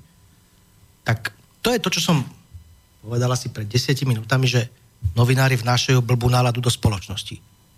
A politici tiež aj oni vnášajú blbú náladu do spoločnosti a tým, že vidíme, akí sú na seba jak psi, štekajú, hádajú sa o blbosti, ktoré mňa nezaujímajú, ja vám garantujem, že 90% občanov tohto štátu vôbec nezaujímajú žabomyšie vojny a škriepky medzi opozíciou a koalíciou. Ten ukradol toho človek. A prosím vás pekne, koho to zaujíma, tých ľudí zaujíma, že keď príde do nemocnice, aby tam neumrel, aby ho ošetrili. Mladých ľudí zaujíma, či budú mať prácu a kde budú bývať. A mňa, okrem toho, a myslím si, že nás všetkých zaujíma ešte aj to, že ako tu budú žiť naše deti. Veď sa pozrieme na dnešnú mládež, ako tá mládež funguje. Veď ona neuznáva žiadnu autoritu. Čo je s výnimkám. Hej? Ale tie deti žijú ako divé. A to sú tí, čo budú raz zarábať na náš dôchodok? Fúha, no tak to neviem, že, že, že či, sa, či neumreme od hladu. A to je presne o tom, že politické autority, ktoré by mali ísť príkladom, hej, vizáže, slušného správania, korektného jednania, častokrát sklzávajú do žábomyších škriepok, obviňovania, e, veď, veď to vidíme na tých tlačovkách. Ja sa vás potom pýtam, Kedy títo ľudia vládnu? Kedy sa títo ľudia venujú nám, ktorí sme ich do toho parlamentu poslali? Kedy? Keď stále len naháňajú nejaké informácie o tých, čo sú na druhej strane, hej, okiadzajú sa, špinia na seba, vyťahujú všelijaké papiere, ktoré pravdepodobne sú podvrhmi, zedia hocičo, čo im kdokoľvek podhodí, toto sú ľudia, ktorí vedú tento štát, ktorí, sú, ktorí sedia v parlamente, ktorí sú, ktorí sú tým najlepším z nás? Fuje mi zle z toho. Nie sú. Nie sú a som presvedčený o tom, že na 5, miliónov, na 5 miliónovom Slovensku je mnoho takých, ktorí sú stokrát lepší ako tí, čo sú tam dnes. Čiže to je dnešná politická situácia na Slovensku. A samozrejme z toho, to čo som teraz povedal, potom vyplýva to, že ten štát asi nie úplne funguje tak, ako by mal. Ale on nefungoval nikdy. Ne? On nefungoval nikdy, pretože do toho mocenského boja o moc, lebo to je boj o moc, sa zapájajú ľudia, ktorí ktorí možno aj z, zo začiatku nemali úplne zištné záujmy, ale potom, bohužiaľ, kto chce s vlkmi žiť, musí s nimi byť. Čiže pokiaľ sa toto nejakým spôsobom nezlepší na Slovensku a nezačnú byť politici politikmi alebo pánmi politikmi, dovtedy sa tu nezlepší nič. Máte politické ambície? Budete kandidovať na prezidenta Slovenskej republiky? na prezident Slovenskej republiky určite nikdy v živote kandidovať nebudem. A to nie je mojou ambíciou. Keď sa chcem previesť súkromným lietadlom, tak si to zaplatím, nemusím byť prezident. A to len tak na rozveselenie. Ale mm, viete, ja politiku sledujem, tak jak sa hovorí, spovzdálí už veľmi, veľmi dlho. V podstate od čias únosu Michala Kovača mladšieho, keď som sa musel začať e, okrem podnikania zaoberať ešte aj tým, že kto sa mi pozera na chrbát, kto sa, kto sa vrta v mojich odpadkoch a tak ďalej, tak ďalej. Bola to, bola to tá doba, o ktorej som hovoril na začiatku tej relácie, musel som si dávať pozor. Začal som, jak sa hovorí, študovať mojich nepriateľov. A, a to už tak mi to nejak tak potom zostalo, tak som ich tak už potom začal študovať všetkých, lebo ma to tá psychológia a tie psychologické profily a robenie si takých vlastných psychologických profilov jednotlivých politikov, to ma celkom baví, takže som ich začal študovať. Myslím si, že ich mám dneska celkom slušne prečítaných. Mnoho o nich viem, zbieram tie informácie 25 rokov. Mnohí, mnohí by teda boli veľmi prekvapení, čo všetko o nich viem a čo všetko viem aj dokázať. Uh, aj, aj o tom je to, čo dneska sa deje okolo mňa, to znamená, že ten mainstream ma každý deň preberá na prvých stránkach a teší sa, že teda už konečne Kočnera zavrú a tak ďalej a tak ďalej. Ja si myslím, že je to z časti aj strach určitej časti politického spektra, aby Kočner nešiel do politiky, pretože, viete, mňa, ne, mňa neopív rožkom, ako keby náhodou sa to podarilo a, a, a do nejakej tej vrcholovej politiky by som sa, by som sa dostal. No tak, viete, poviem vám jednu vec. Veľmi by bola zaujímavá politická diskusia predvolebná, alebo teda predvolebné štúdia, kde by som určite vedel dávať veľmi zaujímavé otázky tým ostatným, čo tam budú sedieť. A viete, ja som človek, ktorý ja som sa narodil v znamení býka. Ja som neústupčivý, idem tvrdo dopredu a nevzdávam sa nikdy nedá sa ma kúpiť. Ja som to kedysi povedal, to bola taká stará kauza, eh, keď som sa postavil na čelo tých ľudí, ktorým, ktorých štát chcel okradnúť eh, pri výstavbe závodu Kia v Žiline, kde tým ľuďom ponúkali smiešných asi 50 korún za meter štvorcový, pritom tie pozemky mali znaleckú hodnotu 256 korún a ja som sa postavil na ich čelo, tých ľudí bolo niekoľko tisíc. A a nakoniec sme ten, ten boj vyhrali a ten štát im musel vyplatiť 256 korún. A o to som sa postaral ja, ja Marian Kočner. A vtedy som si povedal, že keď človek sa nebojí, a ja sa nebojím, a keď človek ide tvrdo za svojim cieľom, vidíte, opäť som použil ten výraz cieľ Petrov, tak, tak je to vždy korunované úspechom. Mne sa to v živote veľakrát veľakrát potvrdilo. A prečo hovorím o tej kauze Kia? Prišiel za mnou taký človečik a povedal mi, že keby som teda ustúpil a nechal tak tých, tých ľudí, hej, a proste prestal, prestal im pomáhať, takže by si vedeli predstaviť, že by som mohol nejakým spôsobom na nejakú faktúru dostať 10 miliónov korún. Ja som povedal, že to ako som sa zasmial. Že teda v žiadnom prípade. A na to ten človek hovorí, že, že uh, teda asi to je málo a povedal 20. Nakoniec sme sa dostali na 30 a ja som povedal, že Kočnera sa nedá kúpiť za žiadne peniaze. A poslal som ho niekam.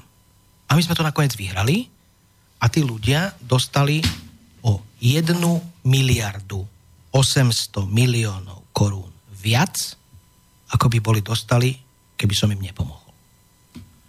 A ja som na tom nič nezarobil, ale pre mňa pocit, ktorý sa nedá zaplatiť peniazmi, zavolali ma potom, keď to celé bolo hotové, a zavolali na takú dedinskú guláš party, ktorá bola na miestnom ihrisku, bolo tam tých ľudí, ja neviem, niekoľko stovák, každý jeden ten človek prišiel a podal mi ruku. Ja som sa tam rozplakal z toho, viete, a to sa nedá zaplatiť peniazmi. Hej? To boli ľudia, ktorým som pomohol, ktorí to budú navždy na do smrti pamätať. A preto hovorím, že tým, že tú politiku sledujem dlhé roky, hodnotím tých ľudí, ktorí tam dnes sú a dovolím si bez toho, aby som sa nejakým spôsobom vyvyšoval, alebo aby som si tu robil nejakú gloriolu na hlave, dovolím si o sebe tvrdiť, že by som to vedel robiť lepšie ako oni. A tvrdím, že je na Slovensku veľa takých, ktorí by to vedeli robiť lepšie, len nemajú na to tie gule do toho ísť. A na to musíte mať dneska odvahu, aby ste tam proste do toho rybníka vpálili a robili tam šťuku medzi kaprami. Takže asi áno. Medzi tým zase prišli ďalšie otázky, idem po poradí. Poslucháč Adrian píše, len na pripomenutie, kauza Richard Sulík a 5 miliónov eur. Kto je Richard Sulík? Mm, kto je Richard Sulík, vieme všetci. A opravím, opravím pána, ktorý písal otázku, bolo to 5 miliónov korún, nie euro. To je dosť veľký rozdiel. A vieme k tomu bližšie povedať, odkiaľ sa vzali tie peniaze? Ja či to bolo v nejakej igelitke a ja či ako to, to bolo? Ja som to povedal na tej tlačovke, že mal som takú informáciu, že Richard Sulík dostal 5 miliónov korún od jedného človeka a tak ako, a som mu to teda, jak sa hovorí, že hodil do ksichtu. Áno. Pretože, takto, musím povedať jednu vec. Richard Sulík, keď som ho spoznal, bol človek, ktorému som veril. Ktorý ma presvedčil, že je odborník, že ide do politiky preto, lebo v tej politike chce niečo zlepšiť, dosiahnuť a dokázať. A od začiatku mi tvrdil, že ide do toho s vlastnými peniazmi, s peniazmi svojich kolegov, ktorí do tej strany vstúpili a že nikdy v živote nebude vysieť na šnúrke gatí žiadnych oligarchov. Pretože ako náhle raz zoberiete do politickej strany peniaze od ľudí takéhoto razenia, tak v budúcnosti pravdepodobne budete musieť robiť to, čo od vás budú chcieť. A Richard Sulik vždy tvrdil, že toto nie je jeho šálka kávy a že on to nikdy v živote neurobi. Ale hovorím, prišla taká informácia, že toto sa udialo a úplne na rovinu mu hovorím, Ríšo, počúvaj, počul som, že toto a toto sa stalo a toto a to si dostal vtedy a vtedy tam a tam. A ja to opäť zopakujem, to je tiež téma toho trestného oznámenia, ktoré na mňa podal. Ja samozrejme neviem dokázať, že tie peniaze dostal, hej? Ja, ja som ani nikdy netvrdil, že ich dostal. Ja som len povedal, že som to počul a že taká informácia bola. Pretože, tak ako som povedal na začiatku, uh, 100% informáciu potvrdzím vtedy, keď som bol účastníkom niečoho, ale to som povedal, toto bolo povedané niekde, tak som sa ho na to opýtal a jeho odpoveď bola veľmi prekvapená, že a odkiaľ to vieš? Tu už nech si spraví názor každý sám. Ďalšia otázka od Jana. Zdravím do štúdia. Pozdravujem pána Kočnera. Otázka znie, čo musí človek vedieť na riaditeľa TA3 a jeho okolie, keď dostane v pohode dve hodiny a viac na tlačovku live. Určite chápete, ako to myslím. Mm, to je veľmi jednoduchá odpoveď. Nemusíte vedieť na riaditeľa TA3 nič.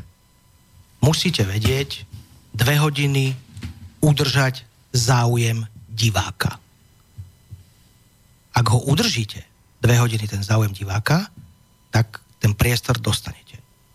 Ak po 20 minútach réžia bude vidieť, že tliapete z prostosti a že ten divák sa, ne, sa nemá nič čo nové dozvedieť, tak vás vypnú. Ja pripomeniem jednu tlačovku, ktorá bola dávno, dávno pred tými mojimi tlačovkami. Ak si na to niekto spomenie, bola to tzv. tlačovka ku kauze teplý vzduch, čiže k, predaj, k predaju emisí, kde, kde na tej tlačovke bol, bol človek, ktorý v zásade celú tú, celú tú kauzu robil, pripravoval, cez ktorého celý, celý ten biznis išiel. E, človek sa volá Rasto Bilas. Rasto je človek, ktorého ja dlho poznám. Tá tlačovka trvala skoro 3 hodiny, hej? bola naživo a nevypli ho pretože skoro 3 hodiny udržal pozornosť divákov, pretože prinášal nové informácie a udržal pozornosť aj novinárov, ktorí tam boli.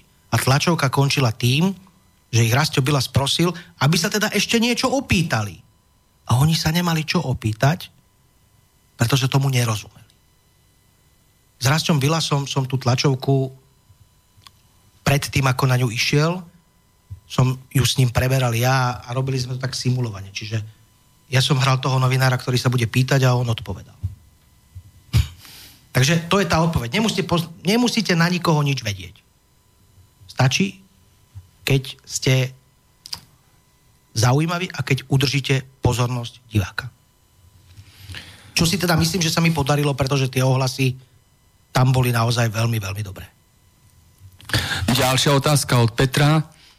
Vedel by pán Kočner povedať o pozadí vzniku Kolárovej strany, čo sa tým sledovalo, prípadne aké pozadie strany NAJ, ktorá sa mi zdá tiež dosť účelovo založená. Uvedomujú si terajší poslanci, že čo skoro Slovensko skončí v Európskej federácii a potom už tu bude slovenský parlament potrebný ako automaty na kondomy vo Vatikáne a tie odvolacie frášky akože opozície, čo tam stále predvádzajú, sú už dosť trápne. Peter z Jablonice.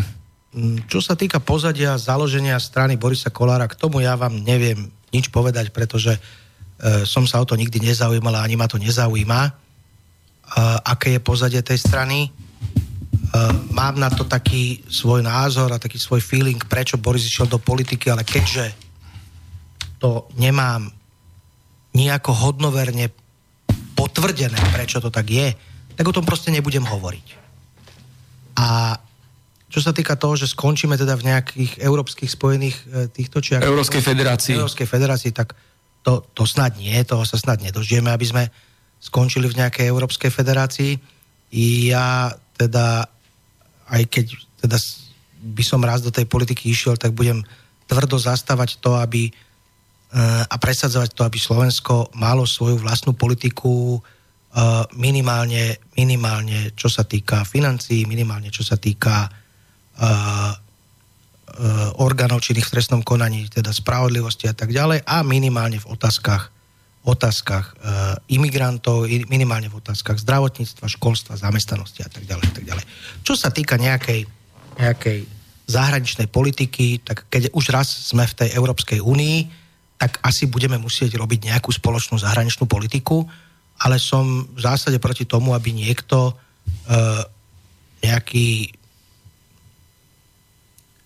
opäť e, človek, ktorý nie je vodca s malým V, sedí v nejakom európskom parlamente na nejakom významnom poste, aby rozhodoval o tom, že teda či na Slovensku bude toľko nemocníc alebo toľko nemocníc a či budeme mať také školstvo alebo také a či budeme mať toľko a toľko advokátov a toľko a toľko pekárov, kuchárov a tak ďalej, tak to, o tom by sme si mali rozhodovať sami. A k tej strane NAJ? K tomu? To, to ja neviem, čo je strana NAJ. Prvýkrát to počujem. Neviem, čo je strana no, NAJ. Neviem. Tam o, funguje Bereš, ktorý bol kedysi u Ruska v ANO, poslanec. Aha, myslíte pán Imrich Bereš. Áno, áno. Aha, to no, ani ne... Neviem, či Imrich Bereš. Viktor Bereš. Viktor Bereš. Viktor Bereš. On bol kedysi aj poslanec v parlamente. Neviem, neviem. Neviete? Neviem, neviem. Ani neviem o tom, že taká strana bola založená. Aha, tak, takže takto vaša odpoveď. A ja sa spýtam, bude dobre pre Slovensko, keď bude fungovať európsky prokurátor? Mm, neviem posúdiť túto otázku, pretože neviem, čo bude úlohou európskeho prokurátora. Čiže... Pozerať nad uh, trestným konaním aj na Slovensku. To... Že sa pretnú tie miestne väzby, ktoré vieme, ako to funguje, policia, prokurátora. A to si, a to si viete predstaviť, ako nejaký európsky prokurátor chodí e, na slovenské súdy a, zastupuje, zastupuje prokuratúru v trestnom konaní voči nejakému obžalovanému. Ja si to neviem predstaviť. Ako funkcia nejakého európskeho prokurátora by možno mala význam e, v kauzách, ktoré prekračujú hranice Slovenska. To znamená reťazové DPH podvody, e, obchody s, drogami, potom detská pornografia a tak ďalej, tak ďalej. Tam by som si vedel predstaviť funkciu európskeho prokurátora, ale viete si predstaviť, aby, aby nejaký pán prokurátor z Bruselu prišiel do hnúšte na, uh, neviem teda, či je v hnúšte okresný súd, predpokladám, že je, na okresný súd a tam uh, ako, ako zástupca štátu žaloval uh, nejakého miestneho cigáňa, lebo ja hovorím cigáni, nie Romovia, cigáňa, ktorý, ktorý ja neviem, ukradol alebo vykradol niekomu pivnicu, to je predsa hlúposť, nie? európsky prokurátor. Zvažuje sa aj takáto alternatíva. Neviem, či ste ho nepočuli. Ale, ale ešte raz, no? nevieme, čo by ten európsky... Ja neviem, čo Určite, by to by museli presne zadefinovať, áno. Byť, čiže keď bude tá presná definícia, tak sa viem k tomu vyjadriť. Ja sa totiž zásadne vyjadrujem len k veciam, ktorým, ktorým rozumiem. To je rozdiel medzi mnou a ostatnými politikmi v tomto, v tomto štáte za dlhé obdobie x rokov dozadu, že každý je tak múdry, že sa vyjadruje úplne ku všetkému. Ja by som si to v živote nedovolil. Mne keď by niekto položil otázku, ja neviem, k jadrovej elektrárni a k Enelu a k Mochovciam, no tak ja by som mohol odpovedať len jednu vec. Viete, čo tomu ja nerozumiem? Hej? A veď to nie je hamba, aby politik priznal, že niečomu nerozumie. Veď nemajú patent na rozum. Každý sa rozumie niečomu, nejakej, nejakej časti. Ale nikto sa nemôže rozumieť všetkému. To určite. Ďalšiu otázku prečítam. Otázka pre pána Kočnera. Keďže má pravdepodobne pán Kočner dosť informácií o slovenských kvázi politikoch, vedel by menovať z tých, čo sú momentálne aktívni, jedného, čo podľa jeho vedomostí nemá za sebou oligarchu alebo nejakú väčšiu zlodejinu. Druhá otázka, vedel by popísať, ako sa pani Karafiatová, Radičová v zátvorke, dostala ku moci a akú veľkú silu má jej obec v slovenskej politike. Posluchač Palo. K tej, k tej prvej otázke, že či by som vedel menovať nejakého politika, ktorý nemá za sebou oligarchov, neviem na túto otázku odpovedať, pretože opäť hovorím jedno. Pokiaľ by som sa riadil tým, čo píše mainstream a žral seno, ktoré mi bude servírovať, tak vám tých politikov tu vyvenujem x za ktorými stoja oligarchovia. Pretože tá informácia niekde odznela v médiách. Ale keďže ja k tomu nemám žiaden hodnoverný dôkaz, tak sa k tomu nemôžem vyjadrovať. Hovorím, to je opäť ten rozdiel, že keď nemám dôkazy, nebudem trepať hlúposti. Pretože sa budem, budem presne taký istý ako tí ostatní. A ja sa proste chcem odlišovať. Chcem hovoriť ako pravdivú informáciu len to, čo viem dokázať. A v, takomto, v tomto prípade neviem dokázať nič. Čo sa týka pani teda Karafiatovej, tera, teraz Radičovej, ako sa dostala k moci, no veď to je, to je stará známa vec, že do popredia ju, ju vystrčil e, Mikuláš Zurinda s Ivanom Miklošom, mysliac si, že a to je môj názor, hej, že k tomu nemám samozrejme žiadny hodnovený dôkaz, to je, nazvem to tak, že moja, moja voľná úvaha, mysliac si, že ju budú vedieť nejakým spôsobom, nechcem povedať, že ovládať, nie je to pekný výraz, hej, lebo ovládajú sa bábky v, ma- v bábkovom divadle, ale povedzme, že navigovať a radiť jej nejakým smerom, ktorým by ktorým si oni mysleli, že by mohla ísť a mám taký pocit, že sa im to veľmi nepodarilo. Všetko? Všetko. Dobre. Poslucháčka Monika sa pýta, kauza Gorila, kedy bude vyšetrená? Čo na to hovoríte? Kauza Gorila sa, pokiaľ vieme, stále vyšetruje, to znamená, prebiehajú tam, aspoň podľa informácií, ktoré, ktoré priniesol niekoľkokrát pán špeciálny prokurátor Dušan Kováčik. E, z kauze Gorila sa stále vyšetruje. Ja by som k tomu povedal tak asi, že bude to trvať ešte veľmi dlho. A neviem, či teda pani, ktorá položila otázku, niekedy v živote prečítala to, čo teda prečítala tú kauzu Gorila, to boli teda údajné, údajné rozhovory v v nejakom údajnom konšpiračnom byte, čo ešte stále nebolo dokázané, že či naozaj to je pravda, alebo to opäť nie je fabulácia nejakého spravodajského dôstojníka, tak ako sme si povedali, že si vyfabuloval novinár v plus 7 dní, si vyfabuloval nejaký článok, ktorý nakoniec sa ukázal ako nepravdivý. Čiže ani toto nevieme, či je, či je fabulácia, alebo nie je fabulácia, alebo čiastočná. A všetky tie... Takto, ja som si to prečítal. Niekoľkokrát som čítal celý ten, celý ten materiál Gorila a musím povedať, že veci, ktoré sa tam opisovali, že sa udejú, sa neudiali nikdy. To znamená, je veľmi ťažko a, a naozaj nezávidím orgánom činným v trestnom konaní, nezávidím špeciálnemu prokurátorovi, ktorý má túto kauzu na starosti, pretože je dennodenne atakovaný médiami, že nič nerobí, ale dokazovať takúto kauzu len skladaním nejakých čriepkov informácií, že človek XY povedal, že to a to sa sprivatizuje tak a tak, teraz sa to ide preverovať a zistí sa, že to tak nebolo a že to tak nesprivatizovalo a nie je to tak, ako to bolo povedané v kauze Gorila, čiže oni musia skladať desiatky, stovky, možno tisíce malých informácií a útržkov dokopy. A, a na konci dňa, ak tie pucle zapadnú, vytvorí sa nejaký obraz, ktorý bude nielen hovoriť o možnom korupčnom správaní, ale bude ho aj vedieť dokázať tak vtedy sa kauza Gorila ukončí. Pretože, viete, rozdiel medzi novinármi a orgány činnými v trestnom konaní je nasledovný.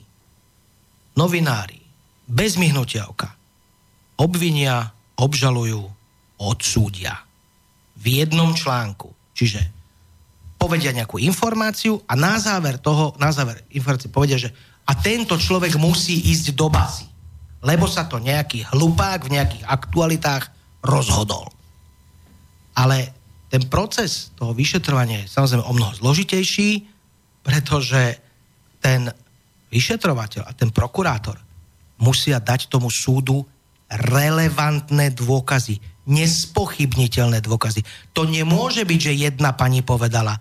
To nemôže byť, že niekto to niekde napísal. Tie dôkazy musia byť nespochybniteľné na to, aby tá kauza bola uskut, uh, ukončená, aby nejakí ľudia boli odsúdení.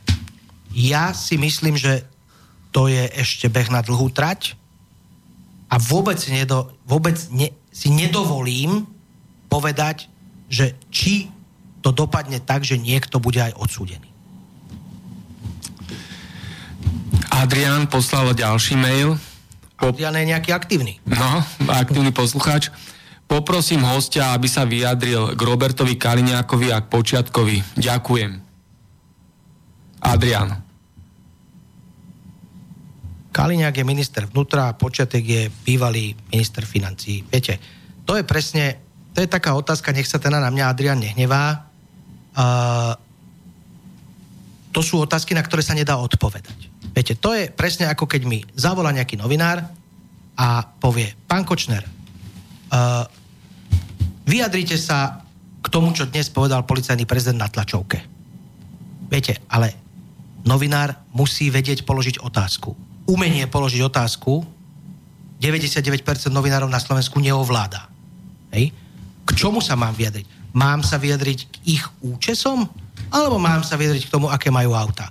Čiže pokiaľ bude Adrian konkrétnejší, k čomu sa mám vyjadriť, hej? A, a budem vedieť, tak sa vyjadrím. Ale viete, vyjadrite sa, no, neviem, neviem, k čomu sa mám vyjadriť. Otázka nie je konkrétna. No keď už sa tu rozpráva o počiatkové Kaliňákovi, tak ja sa vás pýtam, prečo je Kaliňák takým terčom týchto protikorupčných pochodov napríklad? Tak niekto musí byť terčom. Tak keby to... nebol terč, hej, tak nie sú protikorupčné pochody. A keďže sa niekto... Ale prečo iba Kaliňák? Hej? Prečo iba Kaliňák? No pretože je to... Uh, Nie systém, je, hej, ktorý tu je, ale si je, iba Kaliňák. je ministrom vnútra, čo je samozrejme významná silová pozícia v tomto štáte. A, a preto, lebo médiá v minulosti priniesli informácie o jeho vzťahu s pánom Bašternákom Pričom, pričom, pokiaľ viem, tak zase som sa teda len dočítal, že policajné preverovanie uh, vo veci toho vzťahu Pašternáka a, a pána Kaliňáka dopadlo, takže žiadny trestný čin sa tam nestal pri nejakom predaji nejakých akcií, ja si to presne nepamätám. Ale proste, viete, to je tak. Stokrát opakovaná lož sa stáva pravdou, to som už povedal. Prečo je dneska Kočner cieľom mainstreamových médií? No lebo nejaký, a vidíte, zase sme cieľ, prečo no. cieľom? Lebo nejaký ten cieľ musí byť. Hej? No a keďže, keďže ten uh, minister Kaliňák bol dlhodobo v rebríčku popularity. Druhý najpopulárnejší politik Smeru. A, a teda dalo by sa povedať, že sa o ňom hovorilo ako o korunnom princovi, ako o možnom budúcom nástupcovi premiéra, ak by teda premiér sa stal prezidentom, alebo ak by premiér, ja neviem, eventuálne odišiel niekde do, do Európskeho parlamentu, lebo však čo sa môže stať, tak Kaliňák bol korunným princom, ktorý by s pravdepodobnosťou hraničiacou s istotou na jeho miesto nastúpil. No ale to samozrejme nevyhovuje súčasnej opozícii, pretože nepotrebuje, e, nepotrebuje a nechce, aby v smere bol niekto, kto by vedel nahradiť terajšieho premiéra Fica. Kde si ja myslím, že ten Kaliňák by ho bol býval vedel nahradiť v minulosti. Dneska samozrejme tým, že, že takto po ňom polujú, už to asi možné nebude. Čiže preto je dneska cieľom. A ďalší zaujímavý moment je ten, že ďalší terč je špeciálny prokurátor Kováčik, ale jeho nadriadený generálny prokurátor Čižnár nie. Nie je to zaujímavé a zvláštne? Nie vôbec, pretože to je, to je pán Kováčik sa stal, sa stal terčom útokov mainstreamových prestitútov práve kvôli kauze Gorila, ktorú on vyšetruje pokiaľ viem, tak on je tam aj priamo dozorovým prokurátorom a nebyť kauzy Gorila, tak pán Kovačík podľa môjho názoru dneska nemá žiadny mediálny problém. Keby pán generálny prokurátor Čižnár vyšetroval Gorilu a, a vymenili by sa tie miesta, to znamená, keby pán Čižnár bol špeciálnym prokurátorom a pán Kovačík generálnym, no tak ten problém má dneska pán Čižnár, keby tú Gorilu vyšetroval. To je o Gorile, to není o... Viete, uh, ktokoľvek by dnes tú gorilu zobral do ruky a nemal by výsledky do dvoch týždňov, ako si praje pani Todová, no tak tiež by bol zlý. No. Nedávno otriasli Slovenskom eh, kauzy, ktoré sa týkajú Kalmusa a Lorenca. Ako, ako to vy vnímate ako občan Slovenskej republiky, to, čo oni spáchali? Súhlasíte s tým, že sú nevinní, alebo bolo to... To sú, mm, to je, to sú podľa, to podľa mňa nie sú umelci, nech sa teda na mňa nehnevajú. A to, čo urobili v podstate podľa môjho, a zase to je len môj pocit a môj názor, len kvôli tomu, aby sa, aby sa niekde dostali do média na prvé stránky novín, pretože to, to, čo urobili. Ja tomu nerozumiem. Ja fakt tomu nerozumiem.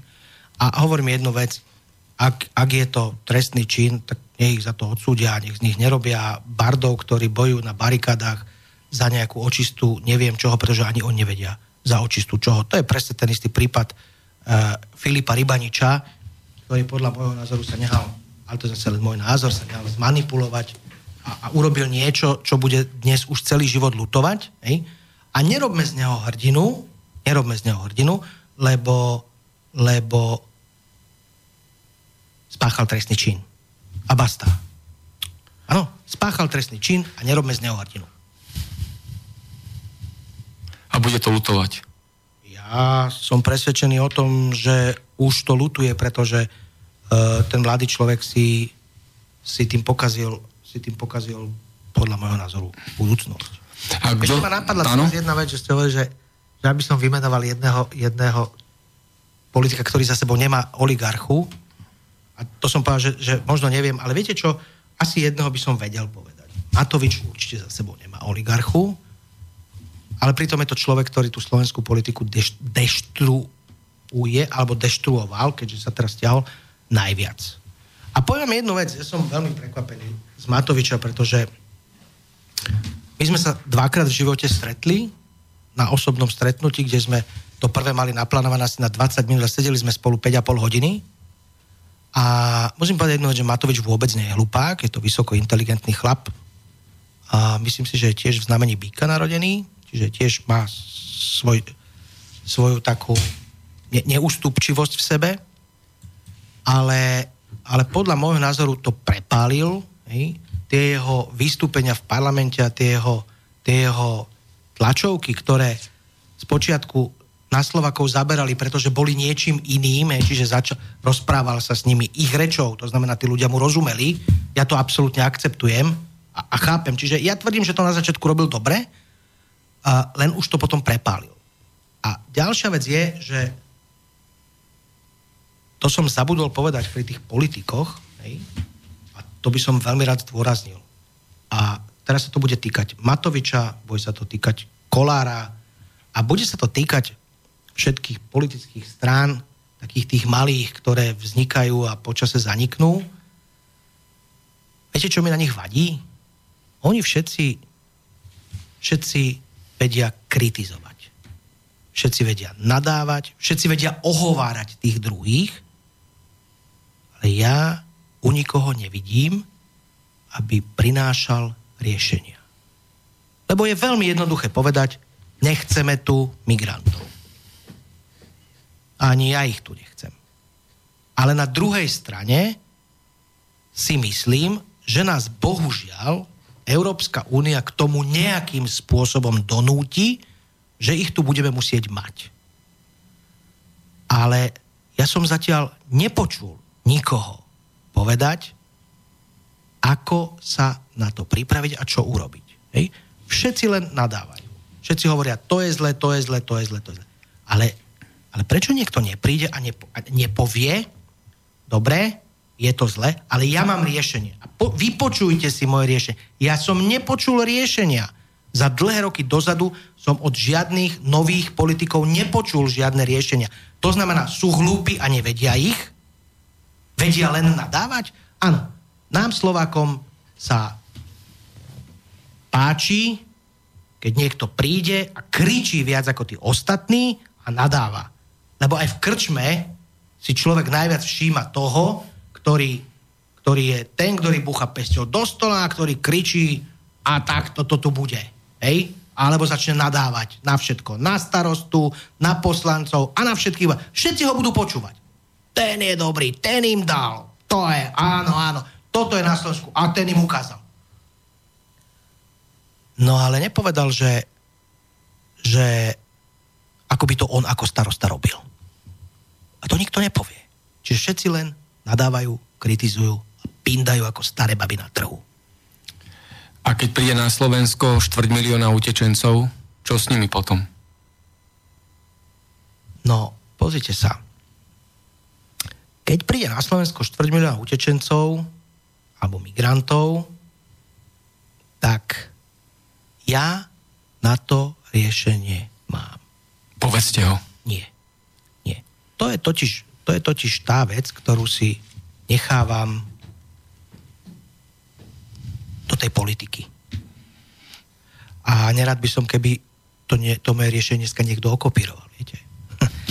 A takisto ako si myslím, že by som vedel vyriešiť aj alebo aspoň pomôcť vyriešiť cigánsku otázku. A mnoho vecí, nad ktorými rozmýšľam, ale tým, že nad nimi rozmýšľam, Čiže rozmýšľam nad vecami, ktoré sa mi nepáčia, ktoré si myslím, že mi mohli byť lepšie a mohli by byť inak, ale rozmýšľam kúsok ďalej a hľadám na to riešenie. A diskutujem so svojimi známymi, priateľmi, kamarátmi o tých riešeniach a, a počúvam, čo oni na to povedia. Čiže riešenie sa dá ísť, na všetko sa dá nájsť riešenie. Len jedna jediná vec na svete ktorá sa nedá vyriešiť. To je smrť. Všetko ostatné sa vyriešiť dá. Len smrť je konečná. Pán Kočner, ja sa ešte vrátim k tomu, čo sme sa rozprávali, kauza Rybanič, ktorý nedodržal mlčanlivosť porušil bankové tajomstvo, porušil interné predpisy banky, kde pracoval, spáchal trestný čin. Myslíte, že konal svojvoľne alebo niekto naviedol na takúto aktivitu, aby to bolo politicky motivované k ďalším nejakým cieľom? Opäť, opäť e, ťažko zodpovedať túto otázku, pretože neviem, ako to bolo. Čiže môžem povedať len môj pocit alebo môj názor vzhľadom k tomu, že sa jedná o chlapca, ktorý bol asistentom poslanca, tak teda predpokladám, že keď je človek asistentom poslanca, tak sa s tým poslancom rozpráva o svojich veciach, o svojej práci a tak ďalej a tak ďalej. A tým, že ten chlapec je mladý a možno nevedel, čo robí, tak by som pripustil alternatívu, že sa o tom s niekým rozprával a ten niekto ho presvedčil o tom, že chlapec ide vykonať hrdinský čin. On to podľa mňa aj tak bral. Hej? Čiže ja by som v tomto prípade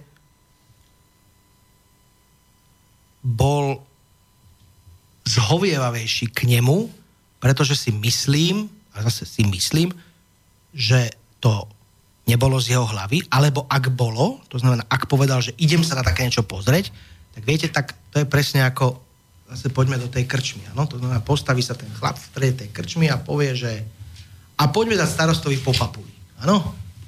A teraz všetci začnú tlieskať. A to je ten, to je náš vodca. Poďme dať starostovi, povedať. Zatlieskajú mu, hej? A on teraz narastie a možno pôjde tomu starostovi dať po papuli. Tak aj s tým rybaničom to možno bolo tak, že prišiel a pán, počúvate, chalani, však toto, toto by som sa mohol pozrieť tak ďalej. Ale to je super, to je super. Urob to, budeš hrdina. No a chlapec to urobil. A pre niekoho je hrdina, ale, ale pokazil si život. Čiže hrdina so špatným koncom. A mňa by zaujímalo, že či by dnes vediac, čo sa všetko udeje, to urobil ešte raz. To by ma fakt zaujímalo. No, to by zaujímalo asi viacero ľudí. Došla nám otázka z Českej republiky od poslucháčky Ivety z Ostravy. Ja ten mail skúsim uh, prečítať v Slovenčine, aj keď je po česky napísaný. Mám... Ľudne po česky, ja česky rozumiem. Dobře, mám otázku na pana Kočnera. Teď se zeptal posluchač na pozici pana Kaliňáka. Podle mého názoru, když sledují denní na Slovensku už dva roky, tak vím, že pán Kaliňák je takzvanou žábou na prameni. Policejní inspekcí si podřídil do své gestce a tudíž žádný trestný čin policaj, policajtů není po právu řešen. Doktor Harabin na to stále upozorňuje. Dále říká, že pán Kaliňák pochází z post, k, k post, prostředí mafiána Steinhubla. Tak co si o tomto myslí, bude někdy na Slovensku vyšetřená trestní činnosť? A co si myslí o konferencii o právním státe, na které hovořil pán Mečiar? Uh, čo sa týka čo sa týka toho, že pán Kaliňák si podriadil inšpekciu ministerstva vnútra pod seba, nie som si istý, či táto informácia je pravdivá, pretože, a to sa teda nejdem hádať, ale myslím si, že aj, ani, ani pani to celkom presne nevie, ktorá položila otázku. Ja si myslím, že inšpekcia ministerstva vnútra bola podriadená ministrovi vnútra dávno predtým, ako sa, Kaliňák, ako sa Kaliňák stal ministrom. Čiže on to asi zdedil. Hej? Ale ne, nejdem sa v tom hádať. Ale čo, čo si ja tak historicky pamätám, vždy, vždy to bolo tak Hej? Čiže mohli by sme povedať, ak je to pravda, že, že aj za Lipšica bola inšpekcia ministra vnútra, pod ministra vnútra a zaujímavé, že vtedy to nikomu nevadilo. Hej? Prečo to teraz vadí? Uh, osobne si myslím, že by možno inšpekcia ministra vnútra mala byť nejakým samostatným orgánom podriadeným, ja neviem komu, možno vláde, možno úradu vlády, možno, možno generálnej prokuratúre, možno ministrovi spravodlivosti, pretože samozrejme asi, asi, asi je hlúposťou, aby, alebo teda nemá to logiku, aby, aby, aby policajti trestali policajtov. Ale pokiaľ by sme si boli istí, že tá inšpekcia ministerstva vnútra je dostatočne nezávislým orgánom na policajnom zbore, čiže je vyčlenená a naozaj e, je, je nejakým spôsobom do jej činnosti môže rozprávať len minister vnútra, ale to ja dneska neviem, ako to funguje, tak by možno aj mohla ostať tak, ale, ale dneska ja nevidím nejaký problém v inšpekcii, že by, že by nestíhala policajtov. Je dosť veľa prípadov aj medializovaných, kde inšpekcia ministerstva vnútra zasahovala proti policajtom, ktorí, ktorí mali korupčné správania v konečnom dôsledku.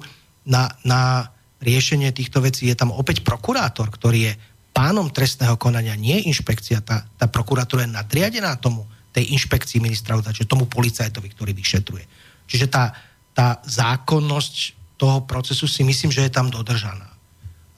Čo sa týka pána Kaliňaka a s tým, že teda sa poznal s pánom Steinhoblom, ako to tvrdí posluchačka, mm, to si myslím, že je úplná hlúposť. To si naozaj myslím, že je úplná hlúposť. Ja som, ja som Steinhobla poznal, neboli sme kamaráti, ale zhruba viem, kto sa v jeho okolí pohyboval, ale, ale ako Kaliňák tam určite nikdy nebol. A čo sa týka tej poslednej konferencie, ktorú mal pán Mečiar, to sa mám pocit, že sa... No, včera, to, či predvčerom? Ne, nesledoval som to, čiže nevidel som to, vôbec neviem, o čom, o čom to tam bolo, takže neviem sa k tomu vyjadriť.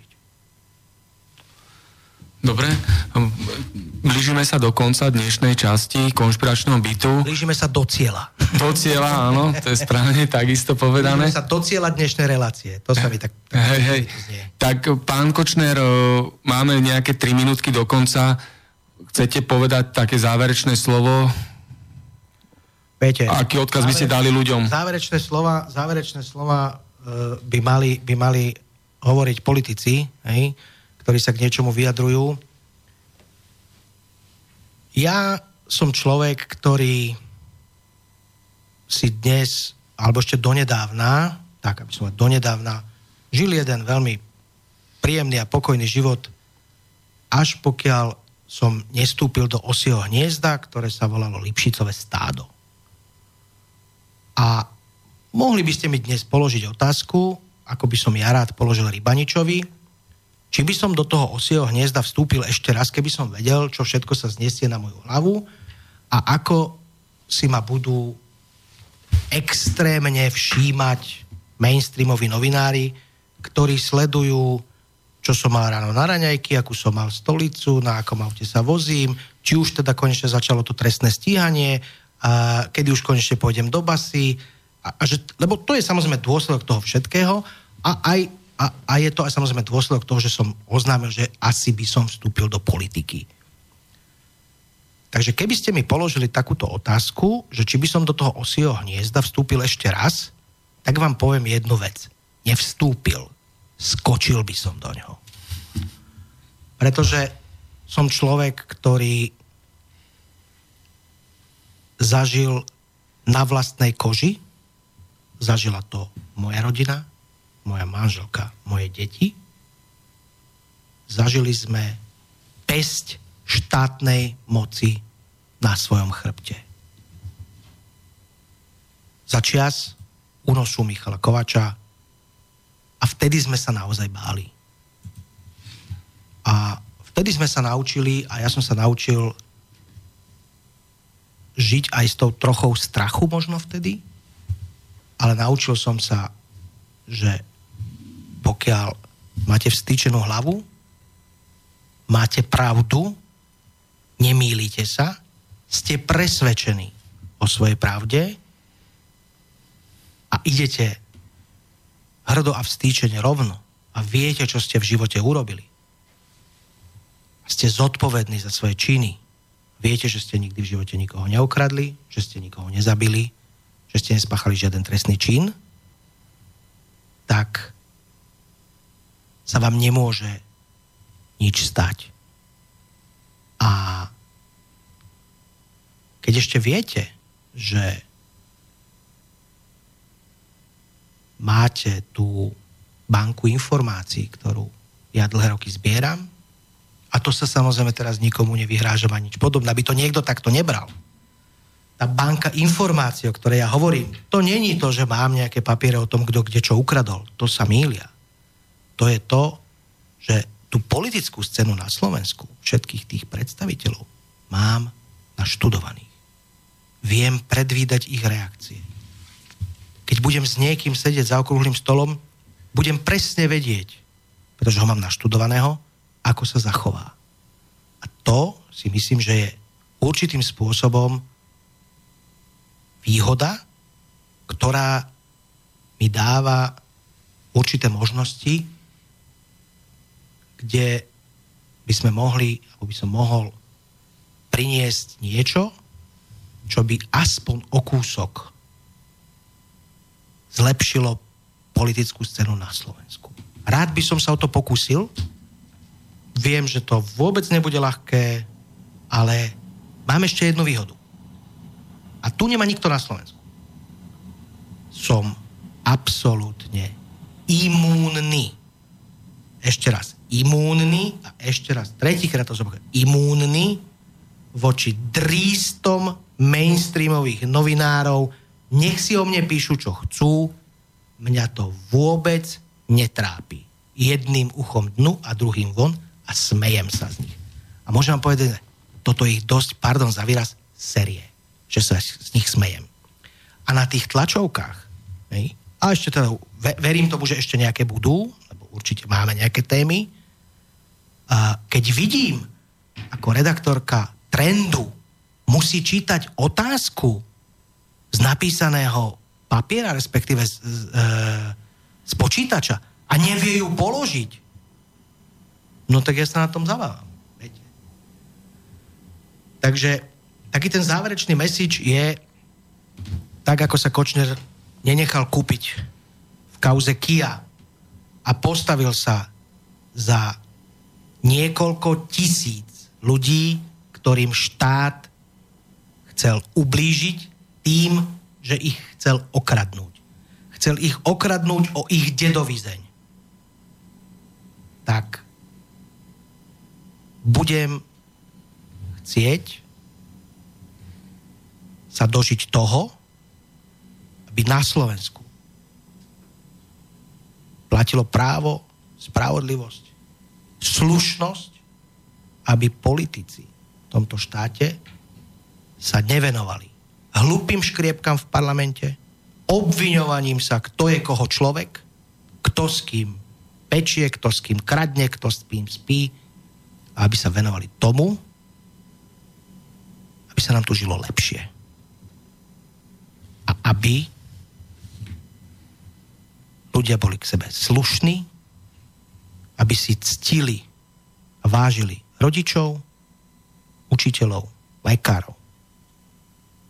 A aby sme nemali blbú náladu na Slovensku.